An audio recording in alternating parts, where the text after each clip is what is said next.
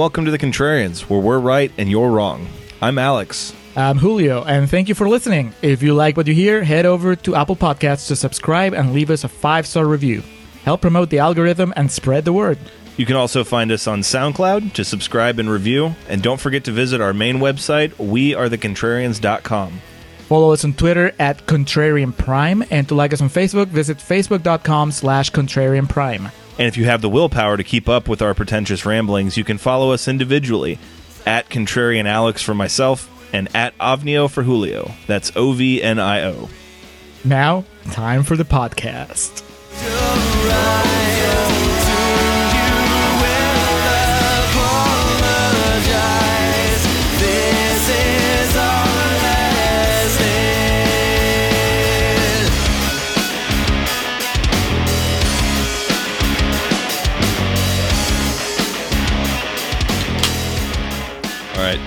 That us? That's us. We are recording for Real Talk for the Terminator franchise mega episode. the big one. Uh, yes, real talk covering the Terminator franchise. So uh, I don't know if we exactly mirror opinions on this, but what I figured we'd do, uh, given kind of the ranking and the feelings on the matter, is just go backwards since we did sequentially in the first portion. And uh, before we picked it up for real talk. Uh, I'm going to watch Dark Fate. Julio and I will record our feelings on it a future episode for a bit of real talk, and we'll also have Chas do the same.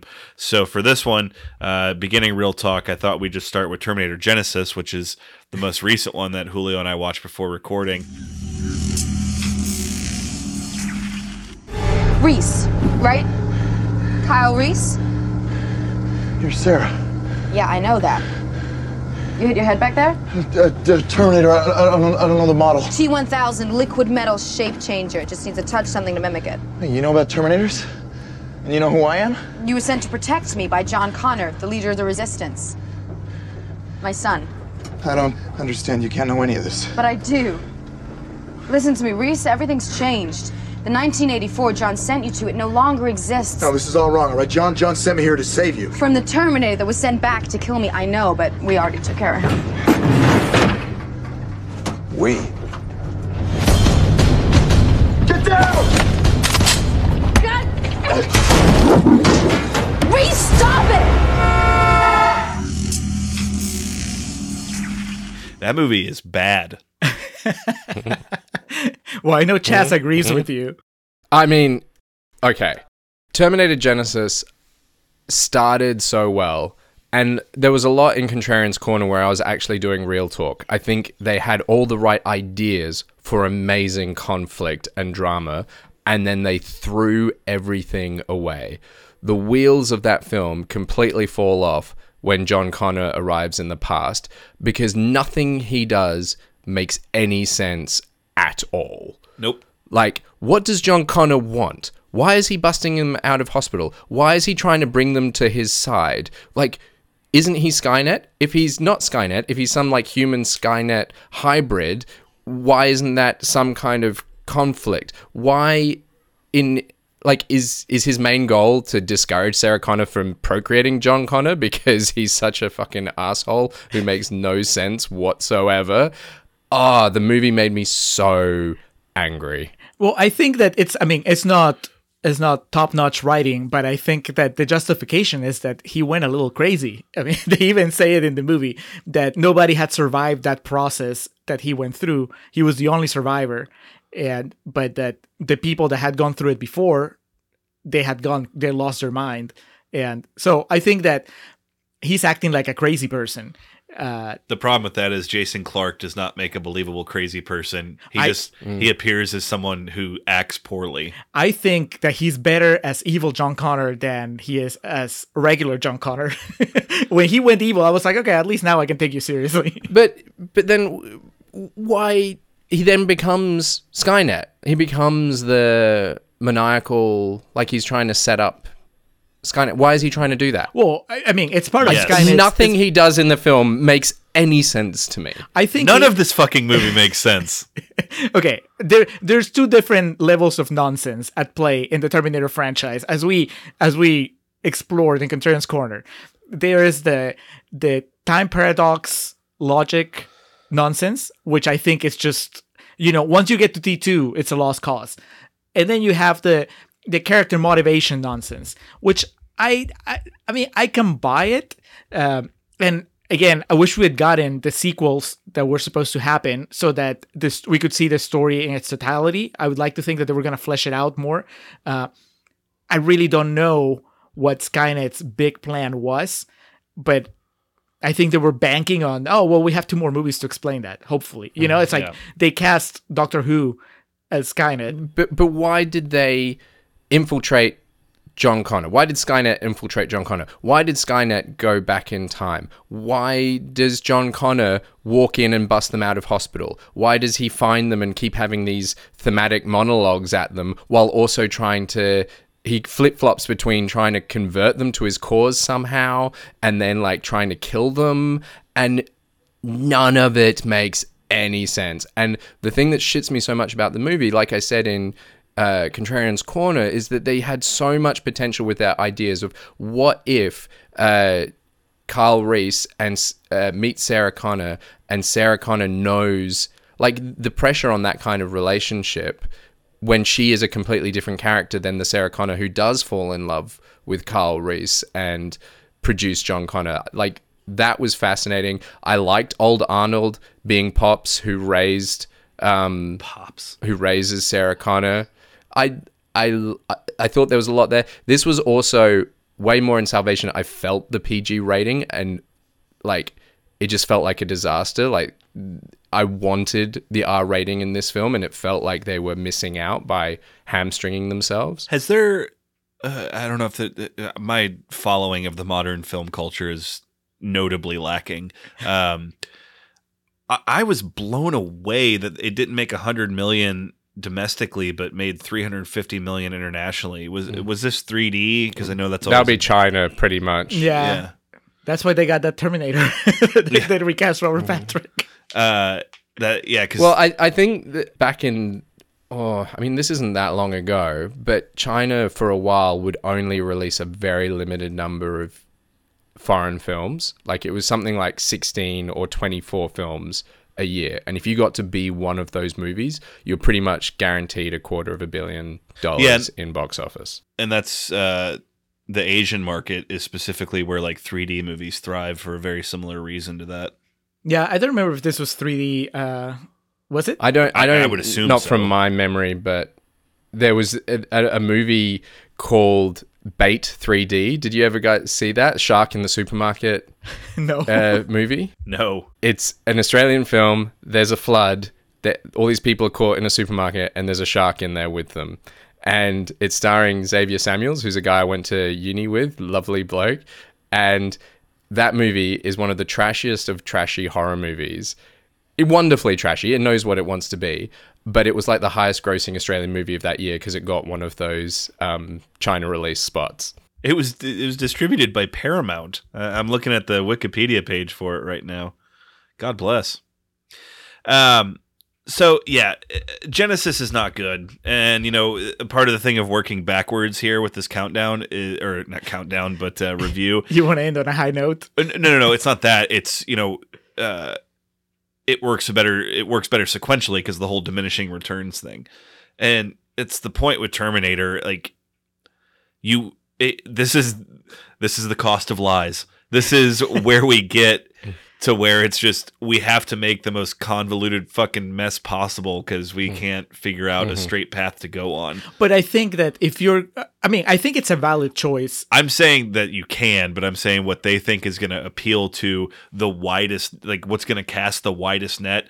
All right, we got to redo a lot of shit from like the original to get those people in, and then we got to make new shit to get new people in. Like I told Julio when we were watching this, Chas, there is nothing original that happens in the first half hour of the movie. It is literally recreations of old scenes and reciting old dialogue. But I think that that is, I, I was half serious in Contrarian's Corner. I think that's part of the trick, successfully or not, where they want you to think, you, they want you to feel like you know what's going to happen. Yeah. They're establishing, they're, they're making sure that you're all on the same page, right? The audience and the story, mm. so that then later when things start changing, then you feel it, right? Which is to me, I mean, I know I'm a sucker for that kind of stuff, like the time travel stories where people get to go back and change stuff and you get to see things played a little differently or a lot differently, that's right up my alley. So I know that's why Genisys works better for mm. me than than most people.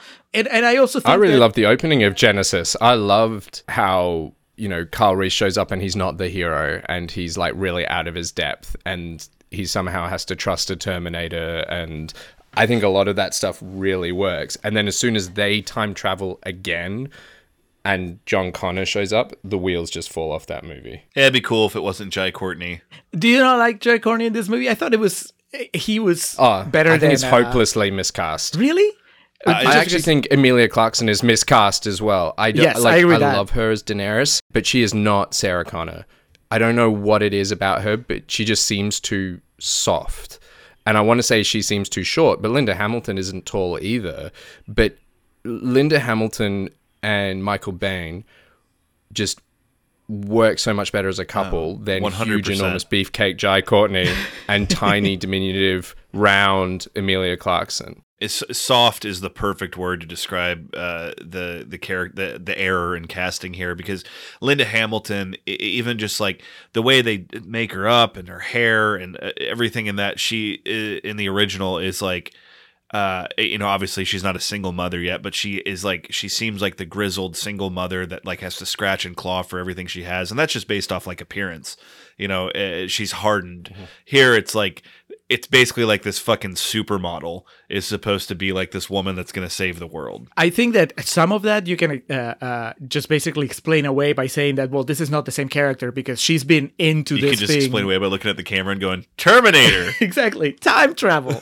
Uh, no, you know, it's like she's being she's being into this thing from like age nine, so you know, it's you know, her development has But been then different. why isn't she some lean, battle hardened creature? The same thing about Jai Courtney, like Beefcake Carl Reese, for some reason doesn't work for me. I, I can buy it as far as like the aesthetic of it doesn't bother me so much as the actual acting.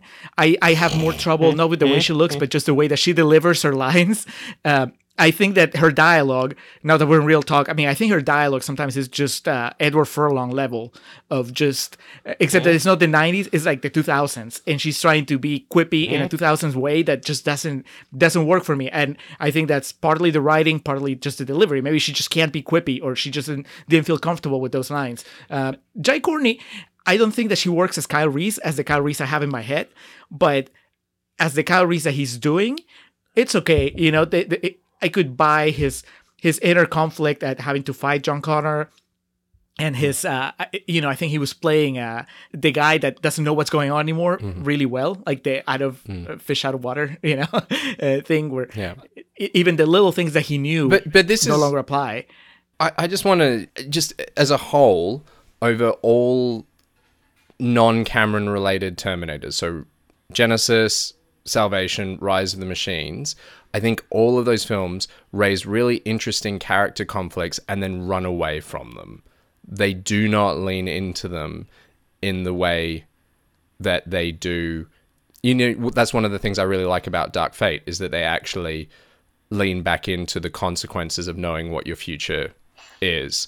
And here they raise these ideas and then just do not in any way challenge the characters. And I know that like I'm a screenwriter and a storyteller and these things may be a little too obscure for me, but what makes a fascinating movie, what makes Terminator 1 and 2 so amazing is not just the horror and the action and the effects, it's what those characters are going through. Yeah, I, I think that uh, something that really affected it is, uh, you know, I wonder what would it be like if they had said, okay, we're just gonna make a Terminator movie, not a Terminator movie that's gonna launch or relaunch the franchise, right? Because uh, the movie ends basically with the promise of uh, whatever we haven't answered here, we'll answer in the next one. And Yeah. you know, if you were not so concerned with creating a new set of questions to be answered in future movies, if you don't uh, kind of make this convoluted story of uh, well, who sent Arnold Schwarzenegger back in time to protect Emilia Clarke in the beginning? You know, like, and you can just streamline your storytelling to where you just can focus a little more on the characters that you have at play and. Uh, you know, I like, I love the idea of the Terminator growing old and Yes. somehow having to, you know, deal with the fact to that shoehorn in that. Yeah. yeah, that was really good. Uh, it just the uh, I like the idea of getting to see the romance between uh, Kyle Reese and Sarah Connor develop in real time instead of just you know It would help if it was in any way believable. right, but but the original concept, you know. Yeah. and so I, I agree that there are like some really good ideas in there. Yeah, and I, I think Chas. I, I was trying to figure out my biggest issue with it while we were watching it. I think Chas um, was prophetic in saying uh, it's it's too Hollywoodized. It's these people are too pretty and too extreme to what the characters implied to be. Did you see the scars on Jason Clarke's face? Jason Clarke is a good actor, and that, that's like I've seen him Yeah. be good in things, so I know it's not him. It's just that movie. And Emilia Clarke's an amazing actress. Yeah, I don't watch Game of Thrones, so I'll take y'all's word for it. uh, but yeah, it, uh, it did something right. It was the second highest grossing Terminator movie ever, but it will be Oh my god, it grossed more than Terminator 2. uh, second highest grossing. It was it was uh, Terminator Two, and then this one. Okay. Yeah, just by a hair though. It just barely beat out to three. So uh, it is fifth in my ranking. Uh, where would it rank for you, Julio? Um, oh god, now I have to go backwards. Fifth for you means that that's your last one because you Correct. have okay. We're not including Dark Fate in this. Yeah, we're just gonna do these five. So uh, I probably have it fourth. okay, Chas. Bottom of the barrel. Yep, good man. uh, yeah, my my my ranking's not going to be exciting. It literally goes one, two, three, four, five. so, uh, Terminator Salvation, going back. I don't know what you're talking about. Then why are you here? Blair said you could help me find who I'm looking for. Now let me down. If I let you down, you'll kill everyone in this room. Just you, Connor. Because I didn't give a shit about you. I didn't even know your name till two days ago. No.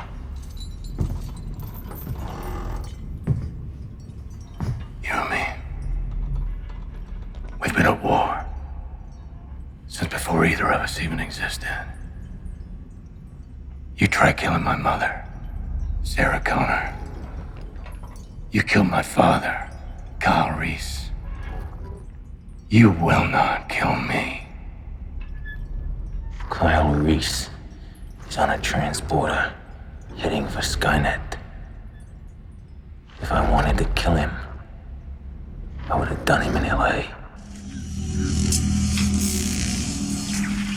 You know, uh, the rewatch of this, I had only seen it once during its original theatrical run.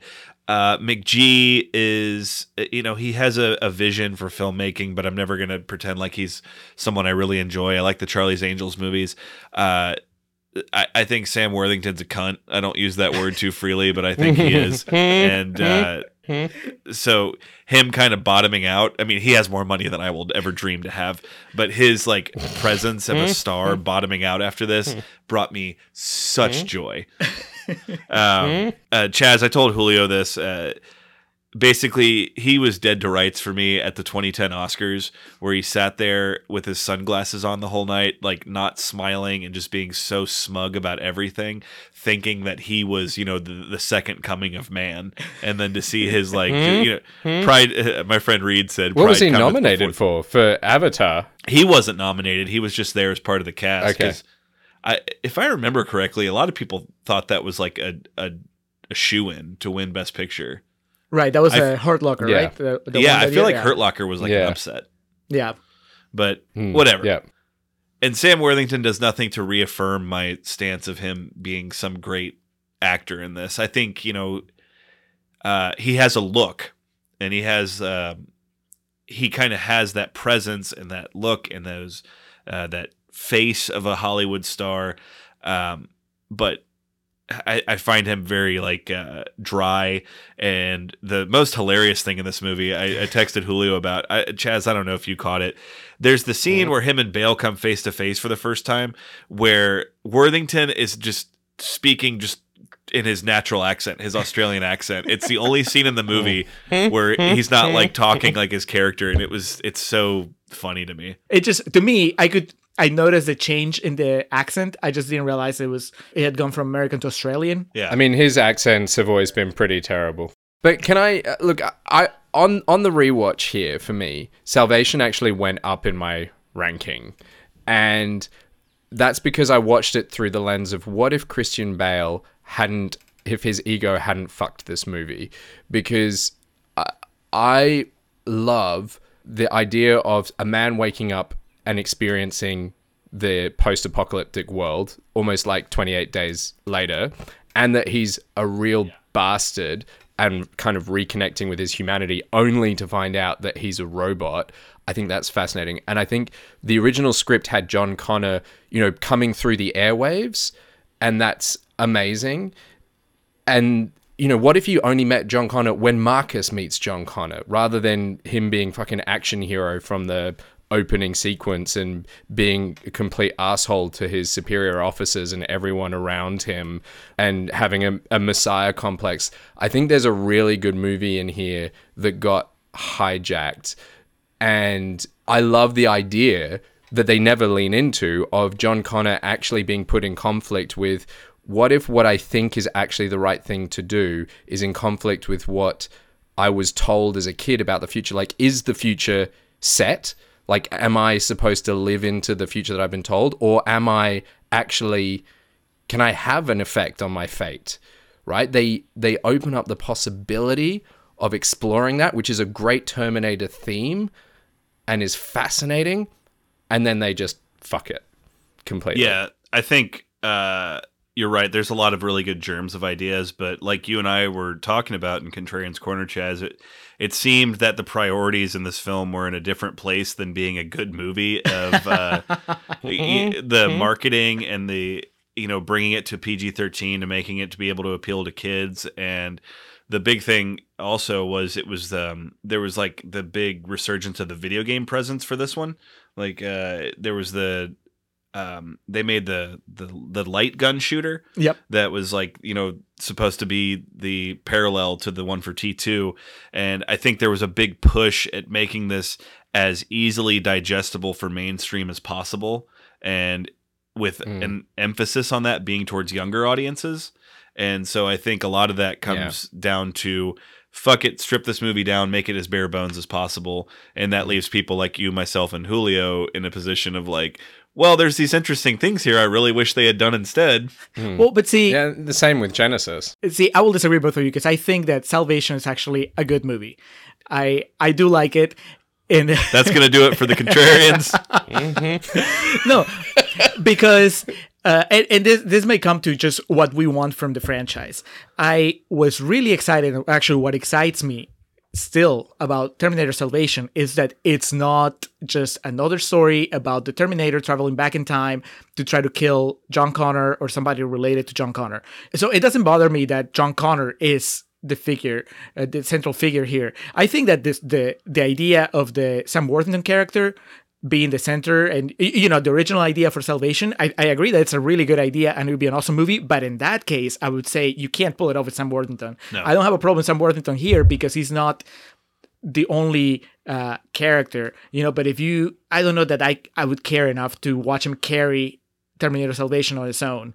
Uh, I would have to get just give Christian Bale that that role. Then uh, I like what Christian Bale does with John Connor. I like the version of John Connor. A lot of what I said in Contrarian's Corner, I actually believe that it's. I find fascinating how John Connor as a as a figure has changed so much, but it makes sense. You know, that to go from Edward Furlong to Nick Stahl to to just the guy Yeah, yeah. that's just kind of an asshole when you meet him in Salvation, but he would be because he he believes he has a right to be this And- guy. You're I know, but he's an asshole who is supposed to inspire humanity to rise behind him. Right, but and I you think get that he glimpses does. of that with the radio broadcasts. No, I or I mean that's where I just I guess subjectively disagree with you. I think the the way that they show him dealing with his superior officers just being so privileged and entitled and i think this is also goes to casting and the backstory of how privileged and entitled christian bale was Yep. in you know that youtube clip like it just doesn't work for me I mean, also, how does how do the machines? I know we shouldn't talk about how time travel works, right?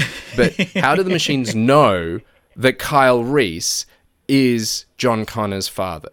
And what would have been fascinating to me, right? This is the, the, where this story could have done, right?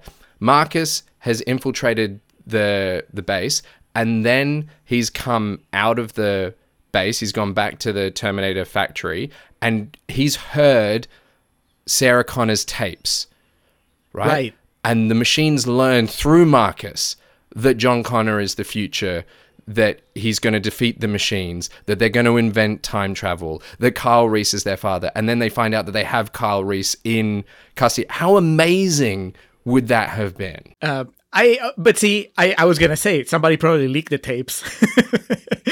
I was gonna meld both of y'all's opinions on that because I'm somewhere in between. I agree with Chas in the fact that like Christian Bale does not the John Connor character and Christian Bale's portrayal of it does not make him sympathetic or like commanding at all to me in terms of like uh, not commanding but captivating.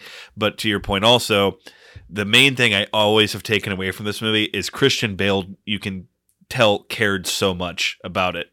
And so that makes me as a viewer kind of care about it too. Do I think he's great in it? Not really, but I can tell he really cares about what he's doing. And so I give that props. I think that there's uh, the movie obviously doesn't delve into this very much, and it should have, um, especially given how uh, you know populism has helped some uh, some people raise to leadership now. But the, the idea is that uh, at least. Especially on rewatch, you know, he can be an asshole to his superiors, but to the common man, to the people that are listening his transmissions, he's he's a hero. He's a hero of the people, and he's Yeah. so I mean, I said Alex Jones in Contrarian's Corner, and really, you know, he's a guy that's saying a lot of things that people need to hear, whether they're good or bad. So we may see him in the movie as, as an asshole, but I can totally buy how he he has become this kind of like folk figure to to the masses. And then when it comes to the moment where he says, "Hey, the the big brass is about to kill a whole bunch of innocents." uh, you know, he's gonna sacrifice them for the sake of destroying Skynet. Do not do it. I'm Yeah. gonna, I'm gonna save it. I'm gonna make it okay. I can totally buy that. That's the moment that people just completely become, you know, he becomes the legend. Then, you know, that's when th- that's the thing. Like this movie starts not with with John Connor being the the savior yet, but he becomes that figure by the time that the movie's over. So, I, I can buy that. What now the movie would be a lot more interesting if it really delved into that. uh Common is terrible in this, and I know Common's not a bad actor. That's one of my big takeaways every time I watch this. well, he gets like two scenes. But that scene where they like knock down that drone or whatever, he's like, "Look at it, it's beautiful." I'm like, "All right." Uh, I really loved Anton Yelchin's casting. I Yes. thought he was a great young Kyle Reese about like before he becomes a soldier. Yeah, he's a he's basically a, a John Connor fanboy. And and that should have been such a powerful moment when they met each other and it wasn't. and that oh man yeah the the panning shot of the elevator going up and you just see that like kind of not longing but just kind of exasperation on christian bale's face i'm like god damn it in a better movie that shot would have been so impactful Is that when he says um, when Kyle says, "I'm not gonna leave you behind. I'm not gonna leave you," and then Christian Bale says, You You didn't? You didn't." Yeah. that's pretty awesome. I But- get chills.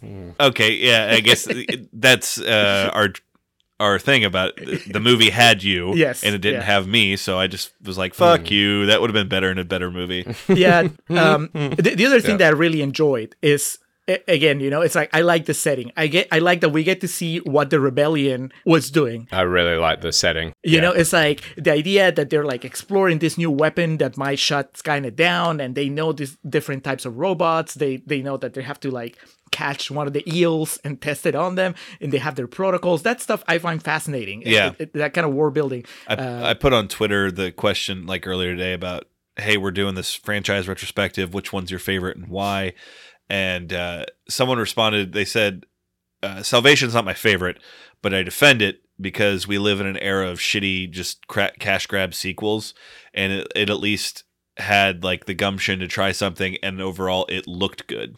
Yeah. And Uh, he said it looked really cool, and I was like, "Yeah, that's a fair point." I just love how it's set post Judgment Day, but before like laser battle sword like that that you've seen in Terminator One and Two, right? Yes. The the the machines aren't yet making Terminators. They aren't yet that sophisticated, right? And it made me even wonder, like, oh wow, imagine how hard it would have been for the machines to like repurpose auto manufacturing to build Terminators without actually having people to do it for them. You know, like there's I loved the world building in this film. Um, Chas, I told Alex about this, and I said I'm gonna save it for the recording. But do you know about the the original ending of the movie? No. So I was telling him uh, if I think if this ending had happened and they pull it off, you know, you, you have to build up to it much better than than the movie does currently. But um, it might be it, it might become like my second favorite. Uh, the original idea was that John Connor dies, so then they Sam Worthington, because the, the the rebellion recognizes that John Connor's value is as a symbol, they keep him alive as, as a symbol by grafting his skin. Basically, they turn Sam Worthington into John Connor. But when they do so, then Skynet, who you know hasn't been defeated, takes control of John Connor, and John Connor kills everybody. And that's the end. Wow. now, so it's like extremely bleak, extremely nihilistic, but the studio had actually greenlit it. And then it was, uh, I don't remember, I think it might have been McG who said, no, this is too much. the audience is not going to like it. Mm-hmm. That would have been pretty heavy. Mm-hmm. But I was like, I would have loved it. I mean, you would have to make the movie, the entire movie, even darker than it is right now, so that that feel that that ending doesn't come mm. out of nowhere. But the idea that you end the story of the Terminator with, y- you know, just it's just hopeless. You know, the machines were always going to win, no matter how many people we send back into the past. Uh, Well, that's a perfect segue. Going back. Okay, real quick. You said you had Genisys fourth. yes, So what's fifth? number three, Rise. Okay, another segue, and also you being a fucking moron uh, to Terminator 3. Uh, by the way, Salvation is number three. God. All right. Uh, moving on to the movie that had the balls to have the ending it did, and I, I love Terminator 3. I defend it. There's nothing here. This, this is a fallout shelter for VIPs. Only they never got the warning.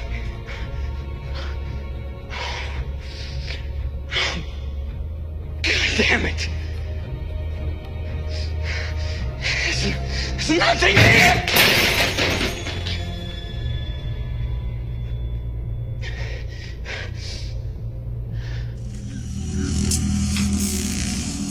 Uh, I've talked about it endlessly on the podcast before, and that's one thing that no matter who I talk to, I always get the answer back of, "Yeah, well, the ending's great." Like people have issues with the movie throughout, but um, it's one of those. Uh, I have such a weird like life parallel with the Terminator franchise. It's been such a huge part of who I am, like as far as like a film fan and just you know growing up and T2 was such a huge thing in my childhood and then Terminator 3 was I was still in high school and it was before I became like a really ardent over analyzer of film and so there wasn't like these things I picked apart from not liking it and then Terminator Salvation was when I became that person of like really picking it apart. well the reason I kind of say that is cuz I've gone back and watched Terminator 3 and while I can find things about it that uh, you know, I, oh maybe I, I wish this was a little bit different. I still really enjoy it, and I can't really say enough about the ending. About how there's no movie that would really any major franchise today would not do that. Like of the idea of just like, yeah, everyone still dies. Like there's nothing you can really do. Here, here it is, and um, what makes that ending so good? If this may be the only podcast released in 2020 that uh, applauds a, an acting performance by Nicholas Stahl, but like him and Claire Danes, the way they sell it when they figure out what's going on is so good. And in general, I think that was the last time we got a sequel that was truly deserving of the first and second Terminator.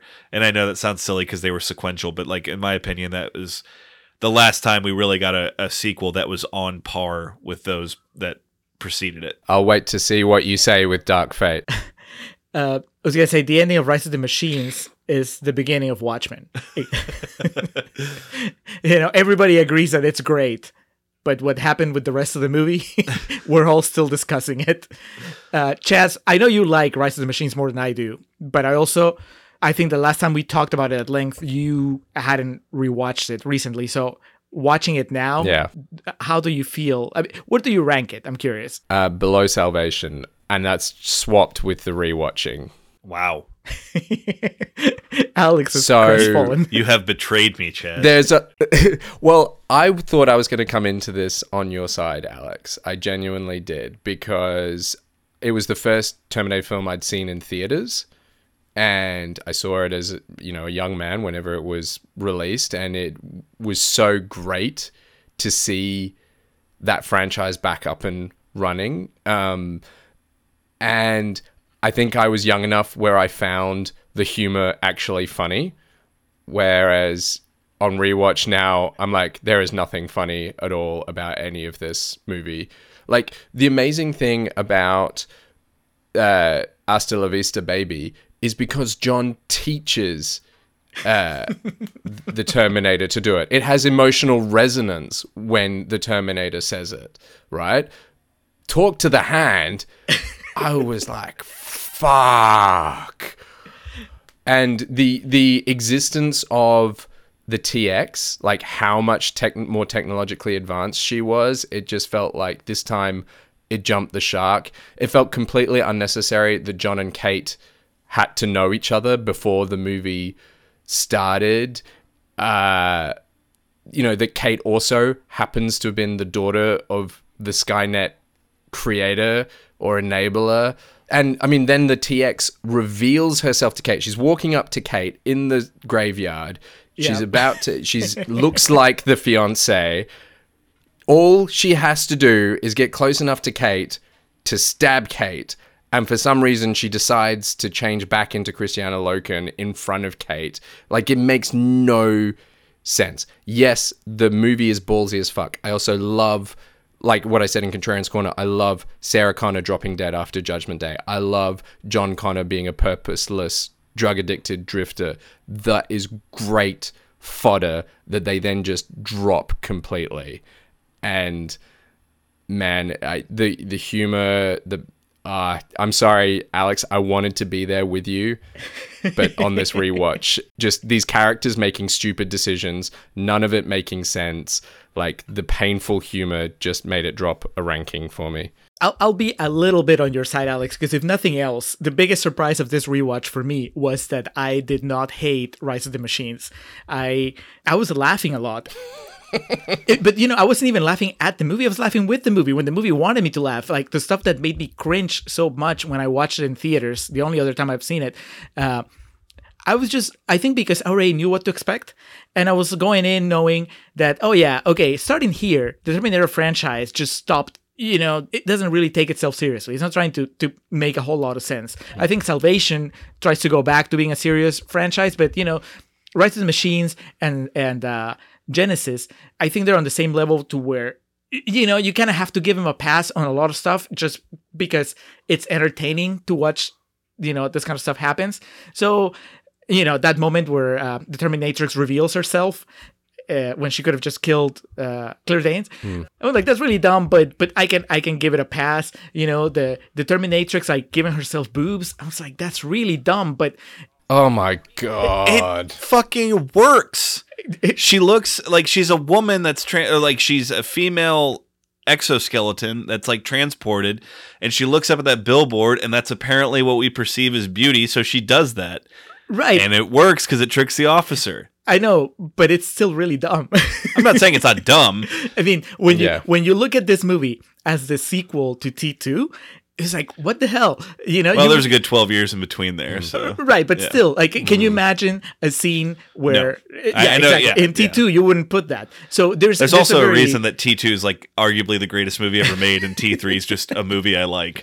right, but that's but the reason I used to not like it, and the reason why I don't think it's better, why I wouldn't, why I still rank it last, even though I like it more now, is just that as a sequel to T2, as, as a Terminator movie, it's kind of really silly. Yeah, But so as a movie that I could watch on its own, it's a good romp. Like, it's I definitely laughed. of its I- time. It's uh, that, like I was telling you earlier, that turn of the millennium. Be sure to emasculate your overly masculine characters, and you know, uh, over sexualize your female characters.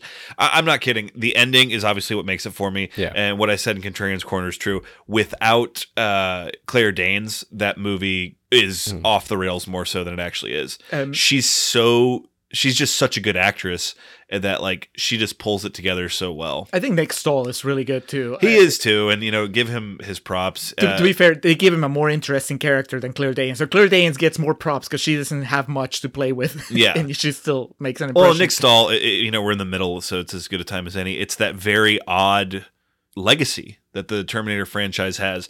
You got Michael Biehn, Edward Furlong, Nicholas Stahl, Sam Worthington, and then you have uh, both Jai Courtney and Jason Clarke.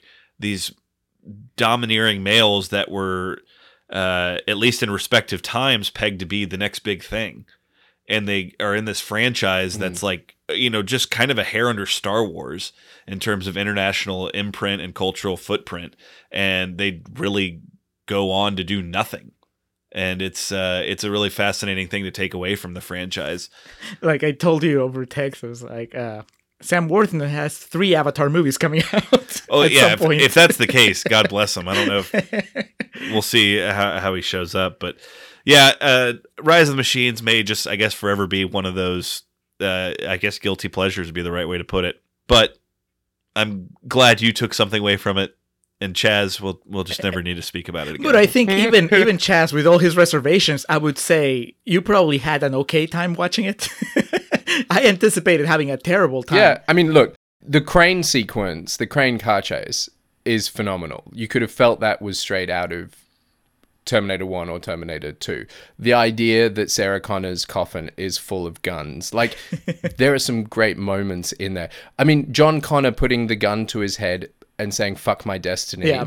because he's a different John Connor, is like a really powerful moment you know th- there's th- like with all as i said with all the non-cameron terminator films they've got some great ideas that just never seem to coalesce into something as powerful as the first two movies Well, with that being said, we'll get to the the feature, the the fucking show here with uh, Terminator 2 and Okay, that's good, that's good. Um, up high, up high. Five low. Too slow. no, I'm just kidding. Let's try it one more time. Good. Now try it. Now try it. Good. Now do me. Give me a five. Watching John with the machine, it was suddenly so clear. The Terminator would never stop. It would never leave him. And it would never hurt him, never shout at him or get drunk and hit him or say it was too busy to spend time with him. It would always be there, and it would die to protect him. Of all the would-be fathers who came and went over the years, this thing, this machine, was the only one who measured up. In an insane world, it was the sanest choice. Uh, I'll just start with this one. I, don't know if I've been alive uh, for something, you know, because I wasn't around for the first Star Wars and things like that. Uh, the amount of things I've lived through that have had as much of a cultural resonance as Terminator 2 are the list is very short. And my love of this movie uh, it's one of those things that always clouds my judgment when I joke about it being like one of the greatest movies ever. I honestly can't decipher if that's true or if it's just mm, like the attachment I have to it. But like I have it pulled up right now. The Wikipedia page for it has the original theatrical poster with that that uh, cold blue steel tone on uh, Arnold on, with the shotgun on the motorcycle and the the radar red Schwarzenegger at the top. That's all it says. There are a few things that can like transport me back to a period of time as much as that. And I was a little kid, and like I said, it was the first R-rated movie I got to see. Uh, but there's just so much so many like iconic moments in this film and so much that surrounds it that I just I consider myself blessed to have like lived through this movie being released and what it held on uh, not just American pop culture but a, a global presence. There's not much more I can say positive about it. I will say Edward Furlong's delivery is at times questionable, but it's one of those movies like I finished it this morning and I, I still got misty eyed at the end when he had to be lowered into the vat of Oh, lava. It, so much. yeah, it's there's not many movies we'll ever talk about on this podcast that I can get as emotional speaking about just from a standpoint of how well it's made, but also how much it resonated with like my period of living. Because it's I mean, even still, the amount of movies that have had an imprint on pop culture as heavy as this, there's not, there's not too many more, and it's uh, it's it's so weird that it's part of a franchise because you would think it's like one movie that just stood alone, like a Forrest Gump type that just kind of it's this one movie that had this massive global impact. But no, it's kind of like the first Star Wars. There's these other movies, and some of them are good, some of them are bad, and you know, and the fact that it's the second one in the franchise, yeah. As you can see, I'm tripping over my own words talking about this for Christ's sake. So mm-hmm. I know that Julio and I differ on on this movie, so I'm actually with you, Alex. So I think I may have seen the second one first. I would have seen it on VHS uh, at a friend's house. Um, I think I saw it first, and I on rewatching, I got to see the double bill T1 T2 in IMAX, and the movie has not dated a second. It is breathtakingly beautiful. It is like the action is incredible. And the fact that it manages to give a hugely satisfying emotional journey to John Connor, like you see him fall in love with a machine that then has to die. And also, you see Sarah Connor regain her humanity to be a mother to John. James Cameron did not have to make as good a sequel exactly, as he did here. exactly. right? It's it's so much fucking better than it needed to be. That's the, it goes above and beyond what it needed to be. Yes, but did it need to be? and that is my. And see, I know that that's my problem. Like that's not the movie necessarily. That's me. Get out. because and I had I had a similar problem just recently with uh, Toy Story 4, right? I, I I watched Toy Story 4 and objectively I know it's a good movie. It's it's a good movie, has emotional moments, it's it's funny, it's it's even like a good Toy Story movie, but I can't help but resent it because to me the ending of Toy Story 3 is where it should end. It was like you can make a good movie after Toy Story 3, but you're kind of diminishing the impact of Toy Story 3's ending because now you're like, oh, but there's more to the story. I was like, okay, that's cool, and what you did is good enough, but it was better if it ended with Toy Story 3. So I can't help but feel that way about T2, and that's like I said, a little unfair. But I'll still, I mean, I'll acknowledge that it's like really well made and for the most part, really well acted, and it has like all those great iconic moments. But to me, the story is better if it ends at the end of Terminator 1 That's because uh, mainly and this Wrong, is but fair. well and this is you could accuse me of overthinking but i really do believe what i th- what i said in Contrarian's Corner which is that when once you open the kind of worms of like oh we're just gonna keep sending terminators back Yeah.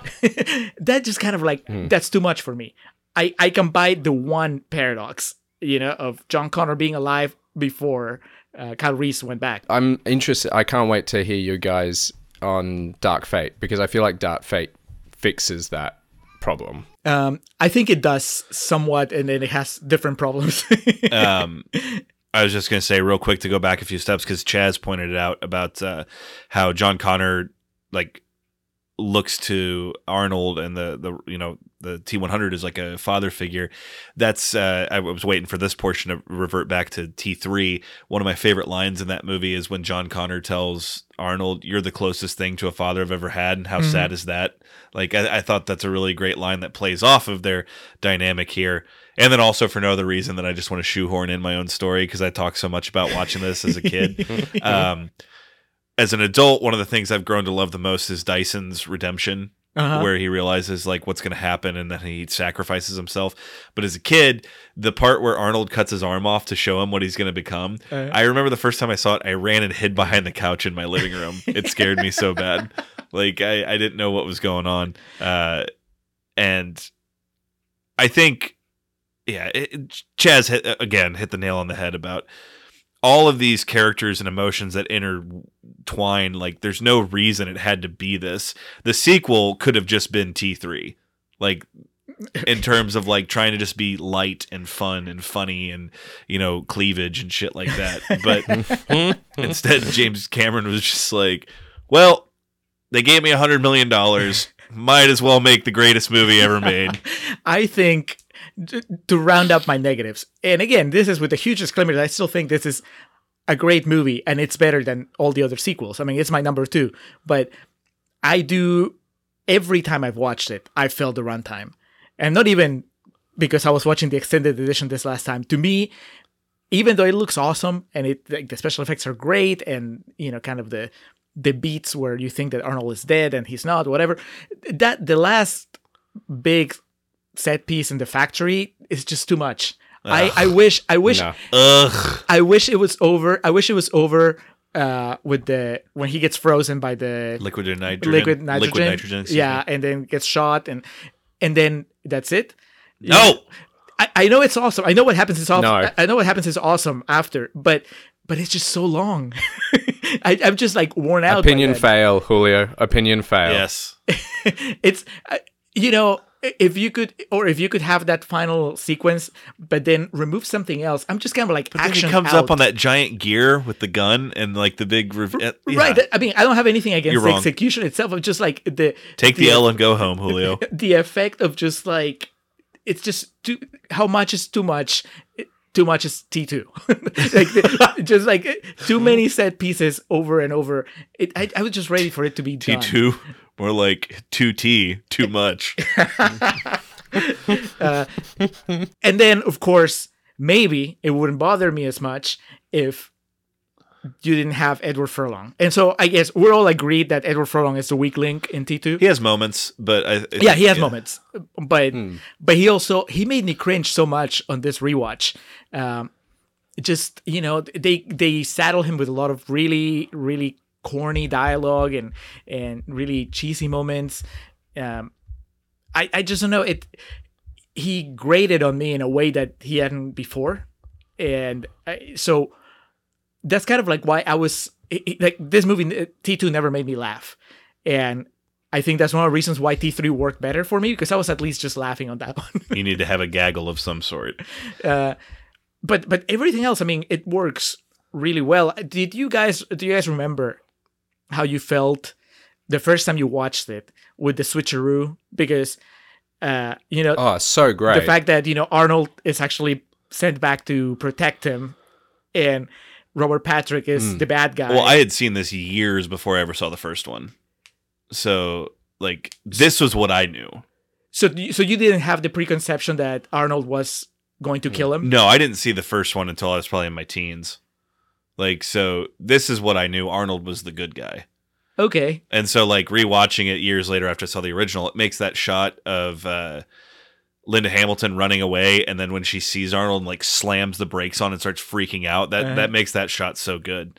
Um, but yeah, I, I mean, Uh, but also in the corridor with the roses, and you're not sure which one's there to rescue John. Well, in fact, as Julio says, you think that um, Robert Patrick. the T T one thousand Robert Patrick is there to save John, and that Arnold's there to kill him. yeah, it's so great. yes, that moment. Yeah, I remember thinking uh, the first time I watched it, and then you know, I guess later on, not not rewatching it yet, like I was, I always felt like maybe it was my mistake that I was supposed to have picked up right away that Robert Patrick was a bad guy. uh, but no, especially like rewatching it this last time, I was like, no, it's very clearly constructed to to play on your knowledge of Terminator One and just you know mess with your head. Uh, I think the only other thing is the moment where that fucking I don't know is he like a nurse or what? The guy that licks Linda Hamilton's oh cheek. Oh, God, What the fuck is with that moment? Cat. It, I mean, it Was comes that Harvey out of nowhere. Weinstein that played that character? it just I've always remember it, and again, it's one of those things where in my mind I'm thinking, yeah, I'm sure that pays off later on. I mean, it pays off in the sense that she beats the shit out of him later, and we don't feel bad about it. But I don't know, it it, it, feels like a weird moment in the movie uh, that doesn't really go that way very often or at all. Yeah, it's where James Cameron's, I think, view of women does. Look, he has created Sarah Connor in Terminator 2 and Ripley in Aliens, two of the strongest action women characters of all time. So I don't want to take away from his bona fides there, but he still sees them through a very masculine lens. And I think that licking scene is one of them. Yeah, I, I, I mean that is probably the best explanation any of us can come up with. Doesn't she beat the shit out of him though? Like, right? Yeah. but that's what I'm saying. Like, is is, is that just it's still so just kind of weird. It's Right, I like, it doesn't it- tie up any end. right? It's like if you're establishing this guy as a perv, uh, you know, is it somebody that sexually assaults patients? Is it somebody that's just obsessed with her? I just feel like you can't just throw away the image of some dude licking uh, restrained Sarah Connor, unconscious Sarah Connor, Yeah. and then have it just the only payoff is that she beats him up later. You know, it, it it was just weird, and it really stood out this time when I watched it. Still, classic, all timer. It, it deserves every every accolade and every bit of praise that people give it. Uh, the only moment where I just I'll go pump the brakes is when people say that it's the best out of all of them. Wow, But that's where you're wrong, Julio. that is where you're wrong. So then, bringing us to what started all this, arguably one of the most important slash influential movies ever made, and I do maintain I feel it's a horror movie. The original Terminator. Cyborgs don't feel pain. I do. Don't do that again. Just let me go. Listen and understand that Terminator is out there. It can't be bargained with. It can't be reasoned with. It doesn't feel pity or remorse or fear. And it absolutely will not stop. Ever. Until you are dead. Uh, I've said it before. Top five movie all time for me. I, you know, I I put over T two to no end, but The Terminator is one of my top five movies of all time. I think uh, one of the most perfect casting decisions in the history of film is Arnold Schwarzenegger as the Terminator. I, I feel it's just a perfect, uh, you know, stars align type thing, and I think it was a star making performance for both Linda Hamilton and Michael Biehn. Uh, unfortunately, Michael Biehn never really was able to capitalize on that. I know he had roles here and there, um, but Aliens. yeah, yeah. I mean, but it felt like he should have had that uh, Bruce Willis, Arnold, Sylvester Stallone type career where there was like more in the chamber than just Aliens and Terminator. But that all being said, it's perfect. There's nothing about this movie aside from like we joked about dated visual effects that I could really harp on this movie about. I think it's a a perfect film. When you're when you're under its spell, you don't really care about the special effects. Exactly. it, it just works And great. I do love the uh, Yeah. fuck you asshole his like possible responses. I don't know why that'll that'll always make me laugh, but uh, yeah, I, I mean this. I, I don't know what more I can say about it. it's like one of my top five movies I've ever seen in my life.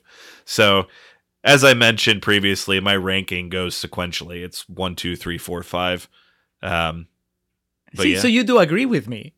what? I have I have one at number one. So you one. think this one's better than Terminator 2? So okay, it's that weird thing where personally I think it's better, uh, but T two, like I said, if someone called that the greatest movie ever made, I would not argue with them, or the greatest action movie of all time, or some something hyperbolic like that, I would not argue with them. But for me personally, the first one is my favorite. you just don't think it's a better movie than T two objectively. It's it's so weird because I'm just like. To me, it, here here's T1 and T2. Well, it's one of my favorite movies ever made, and then on the other hand, it's like, well, it's like the best action movie ever. there, there's no rhyme or reason to my ranking on this, but uh, if I if someone said you can only have one of them for the rest of your life, I'd say the first one. It's it's as clear as uh, James Cameron's time travel rules. Uh, uh, His time travel rules are clear. It's when you got all those other fuckers in the kitchen that started muddling everything. So I'm the only one who has uh, this one as my second. Yes, you asshole. Fuck you, asshole.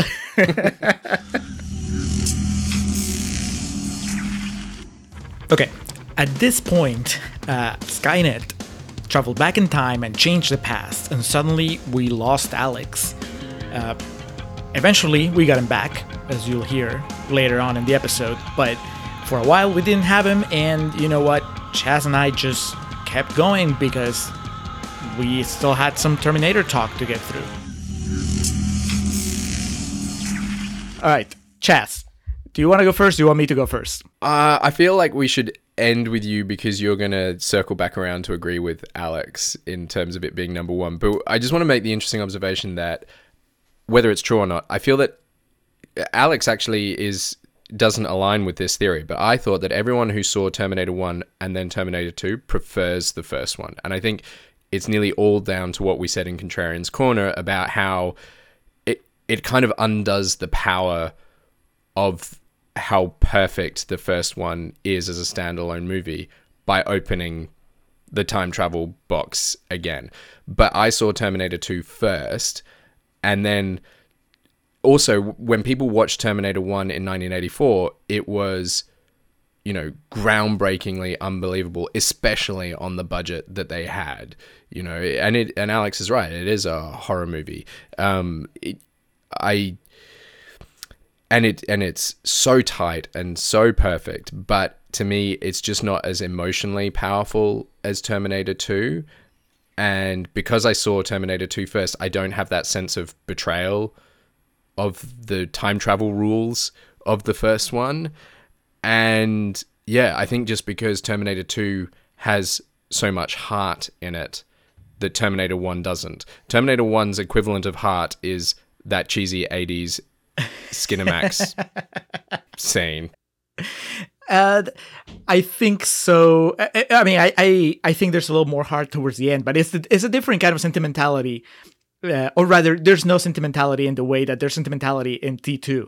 Because uh, I had the same theory, you know, about what it's like to watch them in order or to watch T2 first. It's uh, I I think it goes beyond the time travel rules, though. I think that there's also uh maybe you know like you just said the the fact that the there's more emotion in in T2 but to me it also comes back to uh, what I was saying when we were talking about T2 which is the runtime Mm. Terminator 1 feels pretty tight to me just it's just like lean Oh, so lean. yeah it's Yeah. lean it moves fast it's just and and T2 feels bloated and but most of the things that are making it bloated are really good. So you know you would have a hard time cutting something out but the fact is you know you don't need those action sequences to be that long. They're great and and, and they're a blast but to me it's a little bit of a, it's more of an investment. And yeah you know it pays off but terminator 1 is just i think it gets the job done a lot more efficiently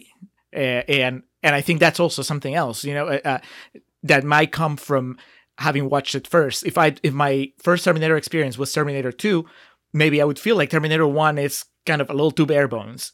But to me you know when i think terminator i think you know the harsh sci-fi and that it's just like really short which is funny because really i i was really young when i watched the first terminator. It was on tv and uh it was playing while i was like I don't know. I was hanging out with my mom and my brother, and I know what I remember the most, besides really liking it, is that when the the Cinemax scene came on, she was like, "Don't look up," and we're just like looking down until the until the sex scene was over, and then we looked up, and I was like, "All right," but I really like what it does with uh, just a very basic concept that it has. You know, that's uh, you know not just that the runtime is tight, but also that the just the the idea is pretty straightforward.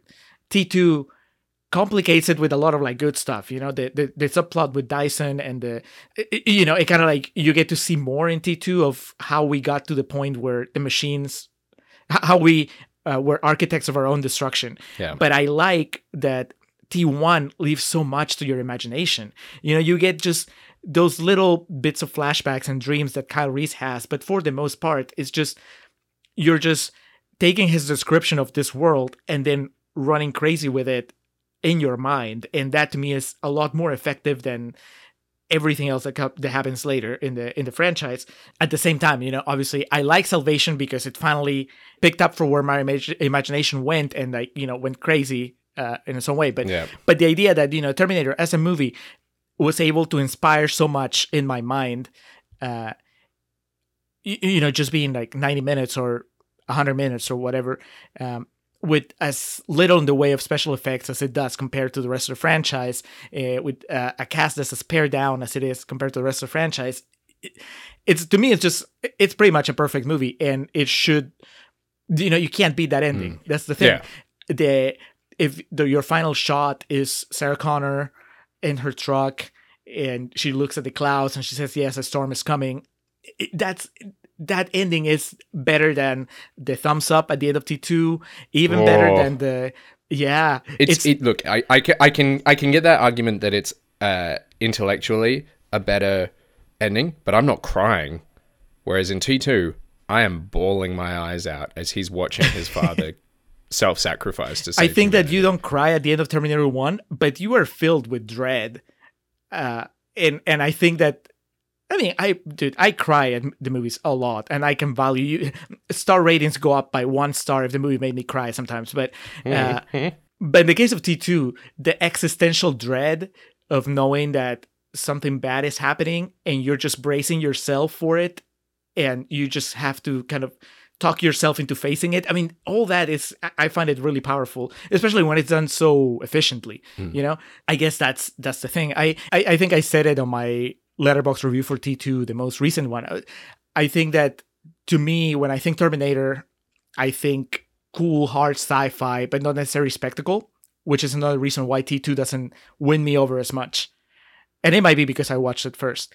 I think that a lot of people that love T2 and they prefer it over T1, well, they have the a spectacle as one of the, the things that, one of the elements that really wins them over. And I mean, that's a valid argument. It just doesn't work for me. I'm assuming that you, one of the reasons why you love T2 is not just the emotion, but also just all the set pieces. Oh, I, I love the set pieces, but I'm I love them so much, but it is really the heart that makes it above T1 for me. And maybe that's because as a moviegoer, I like having my heartstrings plucked. I like that the T2 doesn't say this has to be uh, either a huge action movie or it has to be hard sci-fi or it has to be a family drama. It combines all those things. Like one of the things that you know we, we we laugh about the chicken and egg of Kyle Reese being John Connor's father, but what the clever thing about T two is they repla- they repeat the chicken and egg with the Terminator. They say not only does Kyle going back in time create John Connor, but the Terminator going back in time creates Skynet. Yes. Like they double down on the paradox. Yes, and that drives me crazy. I try not to think about it, but I I remember even the first time I watched it, just kind of thinking, yeah, but then how does this, how does it look like on a linear uh, display? And of course, it's just it's it's impossible. yeah, you can't do that. Yeah, it- which is fine. You know, I, I I'm willing, more than happy to admit that a- a lot of my problems with T2 just come from just what I appreciate in the story and what I don't. Which is funny because you know I I know that you've made the argument in other movies that they're making you think too much and that's why you can't connect emotionally. And in this case, I'm the one that's having that problem where I I'm I'm trying to think through the time travel a little too much, and maybe that's also keeping me uh, at bay from all from all the emotional stuff. But yeah, I, I love it. It's and I love it more every time I watch it. I think that there was a time where I wasn't sure about the sex scene. This last rewatch, I'm like, it works. It uh, you know, in context, I kind of have to look at it the way that you look at the special effects. It's like it's dated, but you're just happy to see them have a moment. I really like the, the the sex scene is really cheesy, but I really like that moment after when Kyle Reese smiles for the only like his only time smiling in the movie. Like Mm. they both let their guard down for like five seconds, Yeah. and it's really nice to see. And then you know things get ugly again. But I mean, you could argue it's a little more dated compared to T two. Actually, no, I won't say that because the dialogue in T two is a lot worse. Uh, but it's still, you know, it's to me just five star masterpiece, great movie. What what would you rate it? I think I did give it four and a half stars and gave T2 five. If I go back back to my Letterboxd reviews, but it, it's number two in the ranking. So you have Terminator, T two, uh, Salvation, Rise of the Machines, and Genisys. with Dark Fate to be announced somewhere in the middle. Yeah. Genisys is the only one I actively dislike. So that's pretty much where the conversation ended that day. However, we still had unfinished business, Alex and I, regarding the most recent Terminator movie. So, in true franchise style, uh, much like Sam Worthington in Terminator Salvation, let's jump into the future. All right, recording the last part of our Terminator massive retrospective. Very large. So it's been a few days since uh, we finished recording with Chas. Yes, As promised, Alex went off and watched Dark Fate on his own, I did. and now he has opinions that he can share with us. I do. Uh, but thankfully, Chas pre-recorded his own opinions, his real talk about Dark Fate. So we're gonna play that here first, and that way Alex can react to it, and we can just finish the real talk part of that. Okay, Dark Fate. I loved it, and I'm really, really fucking sad that it bombed at the box office. I do have some issues with it. It almost like Genisys style tries to cram way too much in there, but I love say like and and also I mean they fridge John Connor, you know.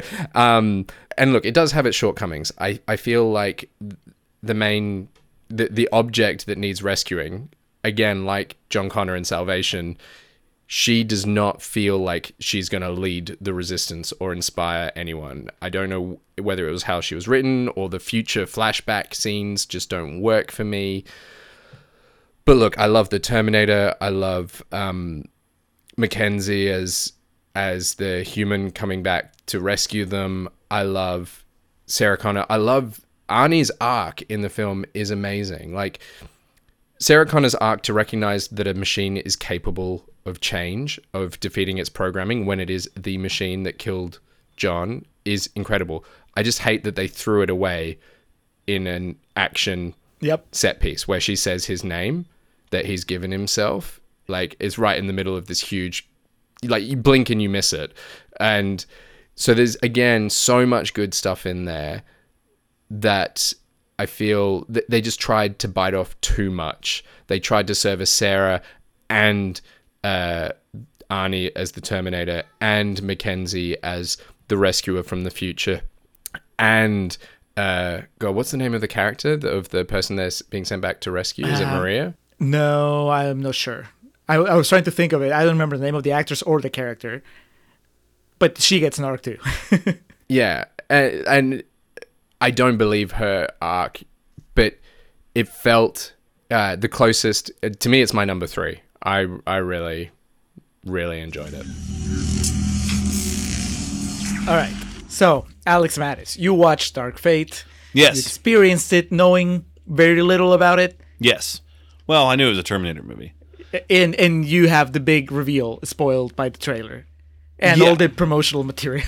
Yeah, yeah, yeah. So um, when we recorded with Chas last weekend, I had not seen it yet, but in watching all the Terminator movies for that episode and then also just discussion, I decided like halfway through recording, I was like, no, I want to watch this. So I had to like off air tell y'all, no, I don't want to talk about this now because I want to watch it. But you know, as fate worked out, I had to step out and uh, head out after we talked about the first Terminator. So y'all got to have that little discussion there, and in the meantime, I got to watch uh, Terminator: Dark Fate, which you got to do since we're concluding all this. I have to do the proper rundown. Yes. Uh, which was released on November first, twenty nineteen, which might be the quickest turnaround that we've covered a movie on here. I know we talked about movies and plugs, but actually making it a part of the episode. It might be the quickest turnaround. Uh, budget of 185 million, and that worldwide uh, return on, in the box office was uh, 261 uh, million. Which, as Chas mentioned at the beginning of his breakdown, it definitely bombed. Which, yeah, that that's almost 200 million less than Genisys made. People got their feelings hurt with Genisys, man. There's no coming around. Uh, Dark. but there's so little about this movie that that says Genisys. You know, you have Mhm. Arnold. That's it. There's no other Genisys other. was so bad they had to reboot the entire thing. it was the Amazing Spider-Man 2 of its franchise. Uh, I, I'm now bummed that I can't bend time as though I were a T800 or a T1000. In that, I wish I had Chas to to boo and hiss at. Dark Fate is fine. Uh, the first three Terminators are still the three best, and then there is a wide chasm before we get to Dark Fate. Um, Dark Fate's better than Salvation, and it's better than Genisys. I will say that about it. I mean, you're wrong, but you can say it. Um, I'll tell you how much it had me questioning if it was better than Salvation, though, by the end. but the opening is awesome. You texted me. Yeah, I was happy that wasn't spoiled because I was like, "Holy shit, what?" um, amazing CG. Yep. With uh, young Linda Hamilton and Edward Furlong. Um, and obviously, if your movie, if the goal of your movie is to say this picks up right after two left off, there is literally no better way than Edward Furlong getting gunned down in the opening of the movie. like I said, um, I, I three is great, so I still acknowledge that. Um, and I, I don't like the idea of us doing away with that. With this, like I texted you and we talked about uh, tying this into our Avengers discussion when we talked about Civil War and that one thing you had always said was that it would have been so much more powerful had they not put in the trailer that Spider-Man shows up. Yeah. This would have worked so much better if they didn't mention that Arnold was in it. Do you think you would have figured it out? Uh possibly. You know, it's one of those things you can't put the toothpaste back in the tube, so there's no way of knowing. But even if I had been like, oh man, it's gonna be Arnold, it still would have been cool if it was Arnold. Yeah. Because my thought at this point is I don't know, and especially doing the numbers that it did, I don't know how many people went to see it just because Arnold was in it. And I don't know I don't know even more so if you could make the argument, if you couldn't make the argument that it could have potentially helped if you didn't advertise Arnold was in it, but then like word of mouth got out. Right, and Like- people want to go see if it's true. Yeah, like um, I remember with Zombieland, Bill Murray's cameo was a big thing like that. Like Uh-huh. I remember reading about people thought that helped it, but uh, Tim Miller he did Deadpool if I'm not mistaken, Yes, right? Okay, the first one. And written by old David Goyer.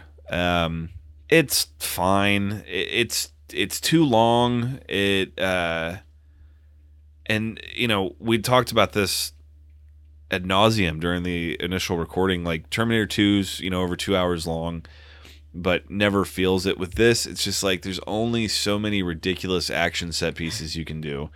Like Terminator 2 is two hours, but it also has the entire side plot of fucking Dyson, where you have to go to this like uh, factory and find all this. With this, it's just like They're just running away. they're running away from this uh, Terminator, um, Terminato, El Terminato. Exterminador. Ex- um, the actor that played him, I, I didn't. I'm not sure if I caught his name, but uh, I really enjoyed actually his portrayal of it. Uh, Gabriel, he was very uh, Robert Patrick esque. Yes, yeah, yeah, I really liked it. Gabriel Luna i- is, his name. Um, and then the the girls involved, Mackenzie Davis and Natalia Reyes, um, and of course Linda Hamilton. It's it's all fine. It- I I'm a big fan of Mackenzie Davis. I mean, from before this movie, I every movie I've seen her in, I've loved her, even regardless of the quality of the movie. So to me, the biggest draw, even beyond seeing Linda Hamilton again, Mhm. was just I want to see what Mackenzie Davis does in an action movie, and because the trailer. A big part of the trailer was her facing off against a new Terminator, and she Yeah. looked badass. I was like, I want to see where this goes. Uh, I, I mean, she does well. What annoyed me a lot of it because like it seems like Chas is not the only person. Uh, my friend Justin um, on Twitter when we did like our when I announced it and I was like, hey, what's your favorite? He like sent me his ranking of them and um, he said he also had Dark Fate as his third in ranking. And one of the things that annoys me about this is that it takes a lot of the ideas from three and just kind of shines them a little bit differently and spins them as their own. And like uh, I, I don't like that. Well, it takes a lot of the ideas from all the other ones too, because basically, you know, the the the idea that it's not Skynet anymore is just something else. I mean, that's Genisys. Yeah. You know, I mean, it was still Skynet, but basically they rebranded, and this is the same thing. You know, oh, Judgment Day being postponed, and Skynet morphing into a different kind of threat. To me, and that's my main problem. It doesn't have to be just- John Connor. Someone will lead a resistance. It's it's all just so familiar. what what it is is it's basically it takes all the like again i think three's great but for the sake of argument i will say it takes all the quote unquote good things from three salvation and Genisys incorporates it into that and tries to put like a new pa- uh, coat of paint on it and you hit the nail on the head there's nothing in this that feels like whoa this right, is like other new. than the gender swap.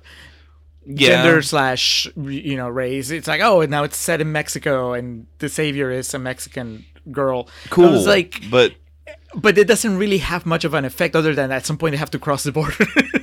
that uh, when I was watching it, I was like, so was the only purpose of it being in Mexico to be that the Terminator is Mexican?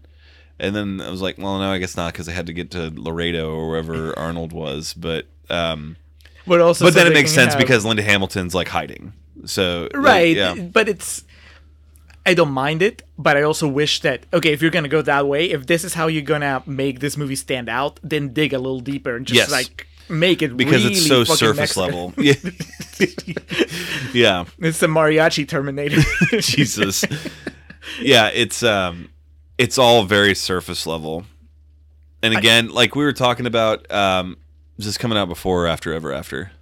before Okay. So as we will discuss in our Ever After episode, I'm not going to be the person to sit here and bitch and be like, "Oh, it's just about shoehorning women and minorities into this franchise because cool, they should that that's fine to share the you know the screen time and the the franchise with women, minorities, people underrepresented in film, things like that." For me though, it just it was really surface level and it was just really easy to tell what they were just trying to execute. the problem is that yeah there's so much that's familiar that the new stuff that's the stuff that you scrutinize so Yeah. what's new oh well that now it's it's a mexican girl that's the savior Yeah. so you okay so what it, how is that different oh it's not it's exactly the same.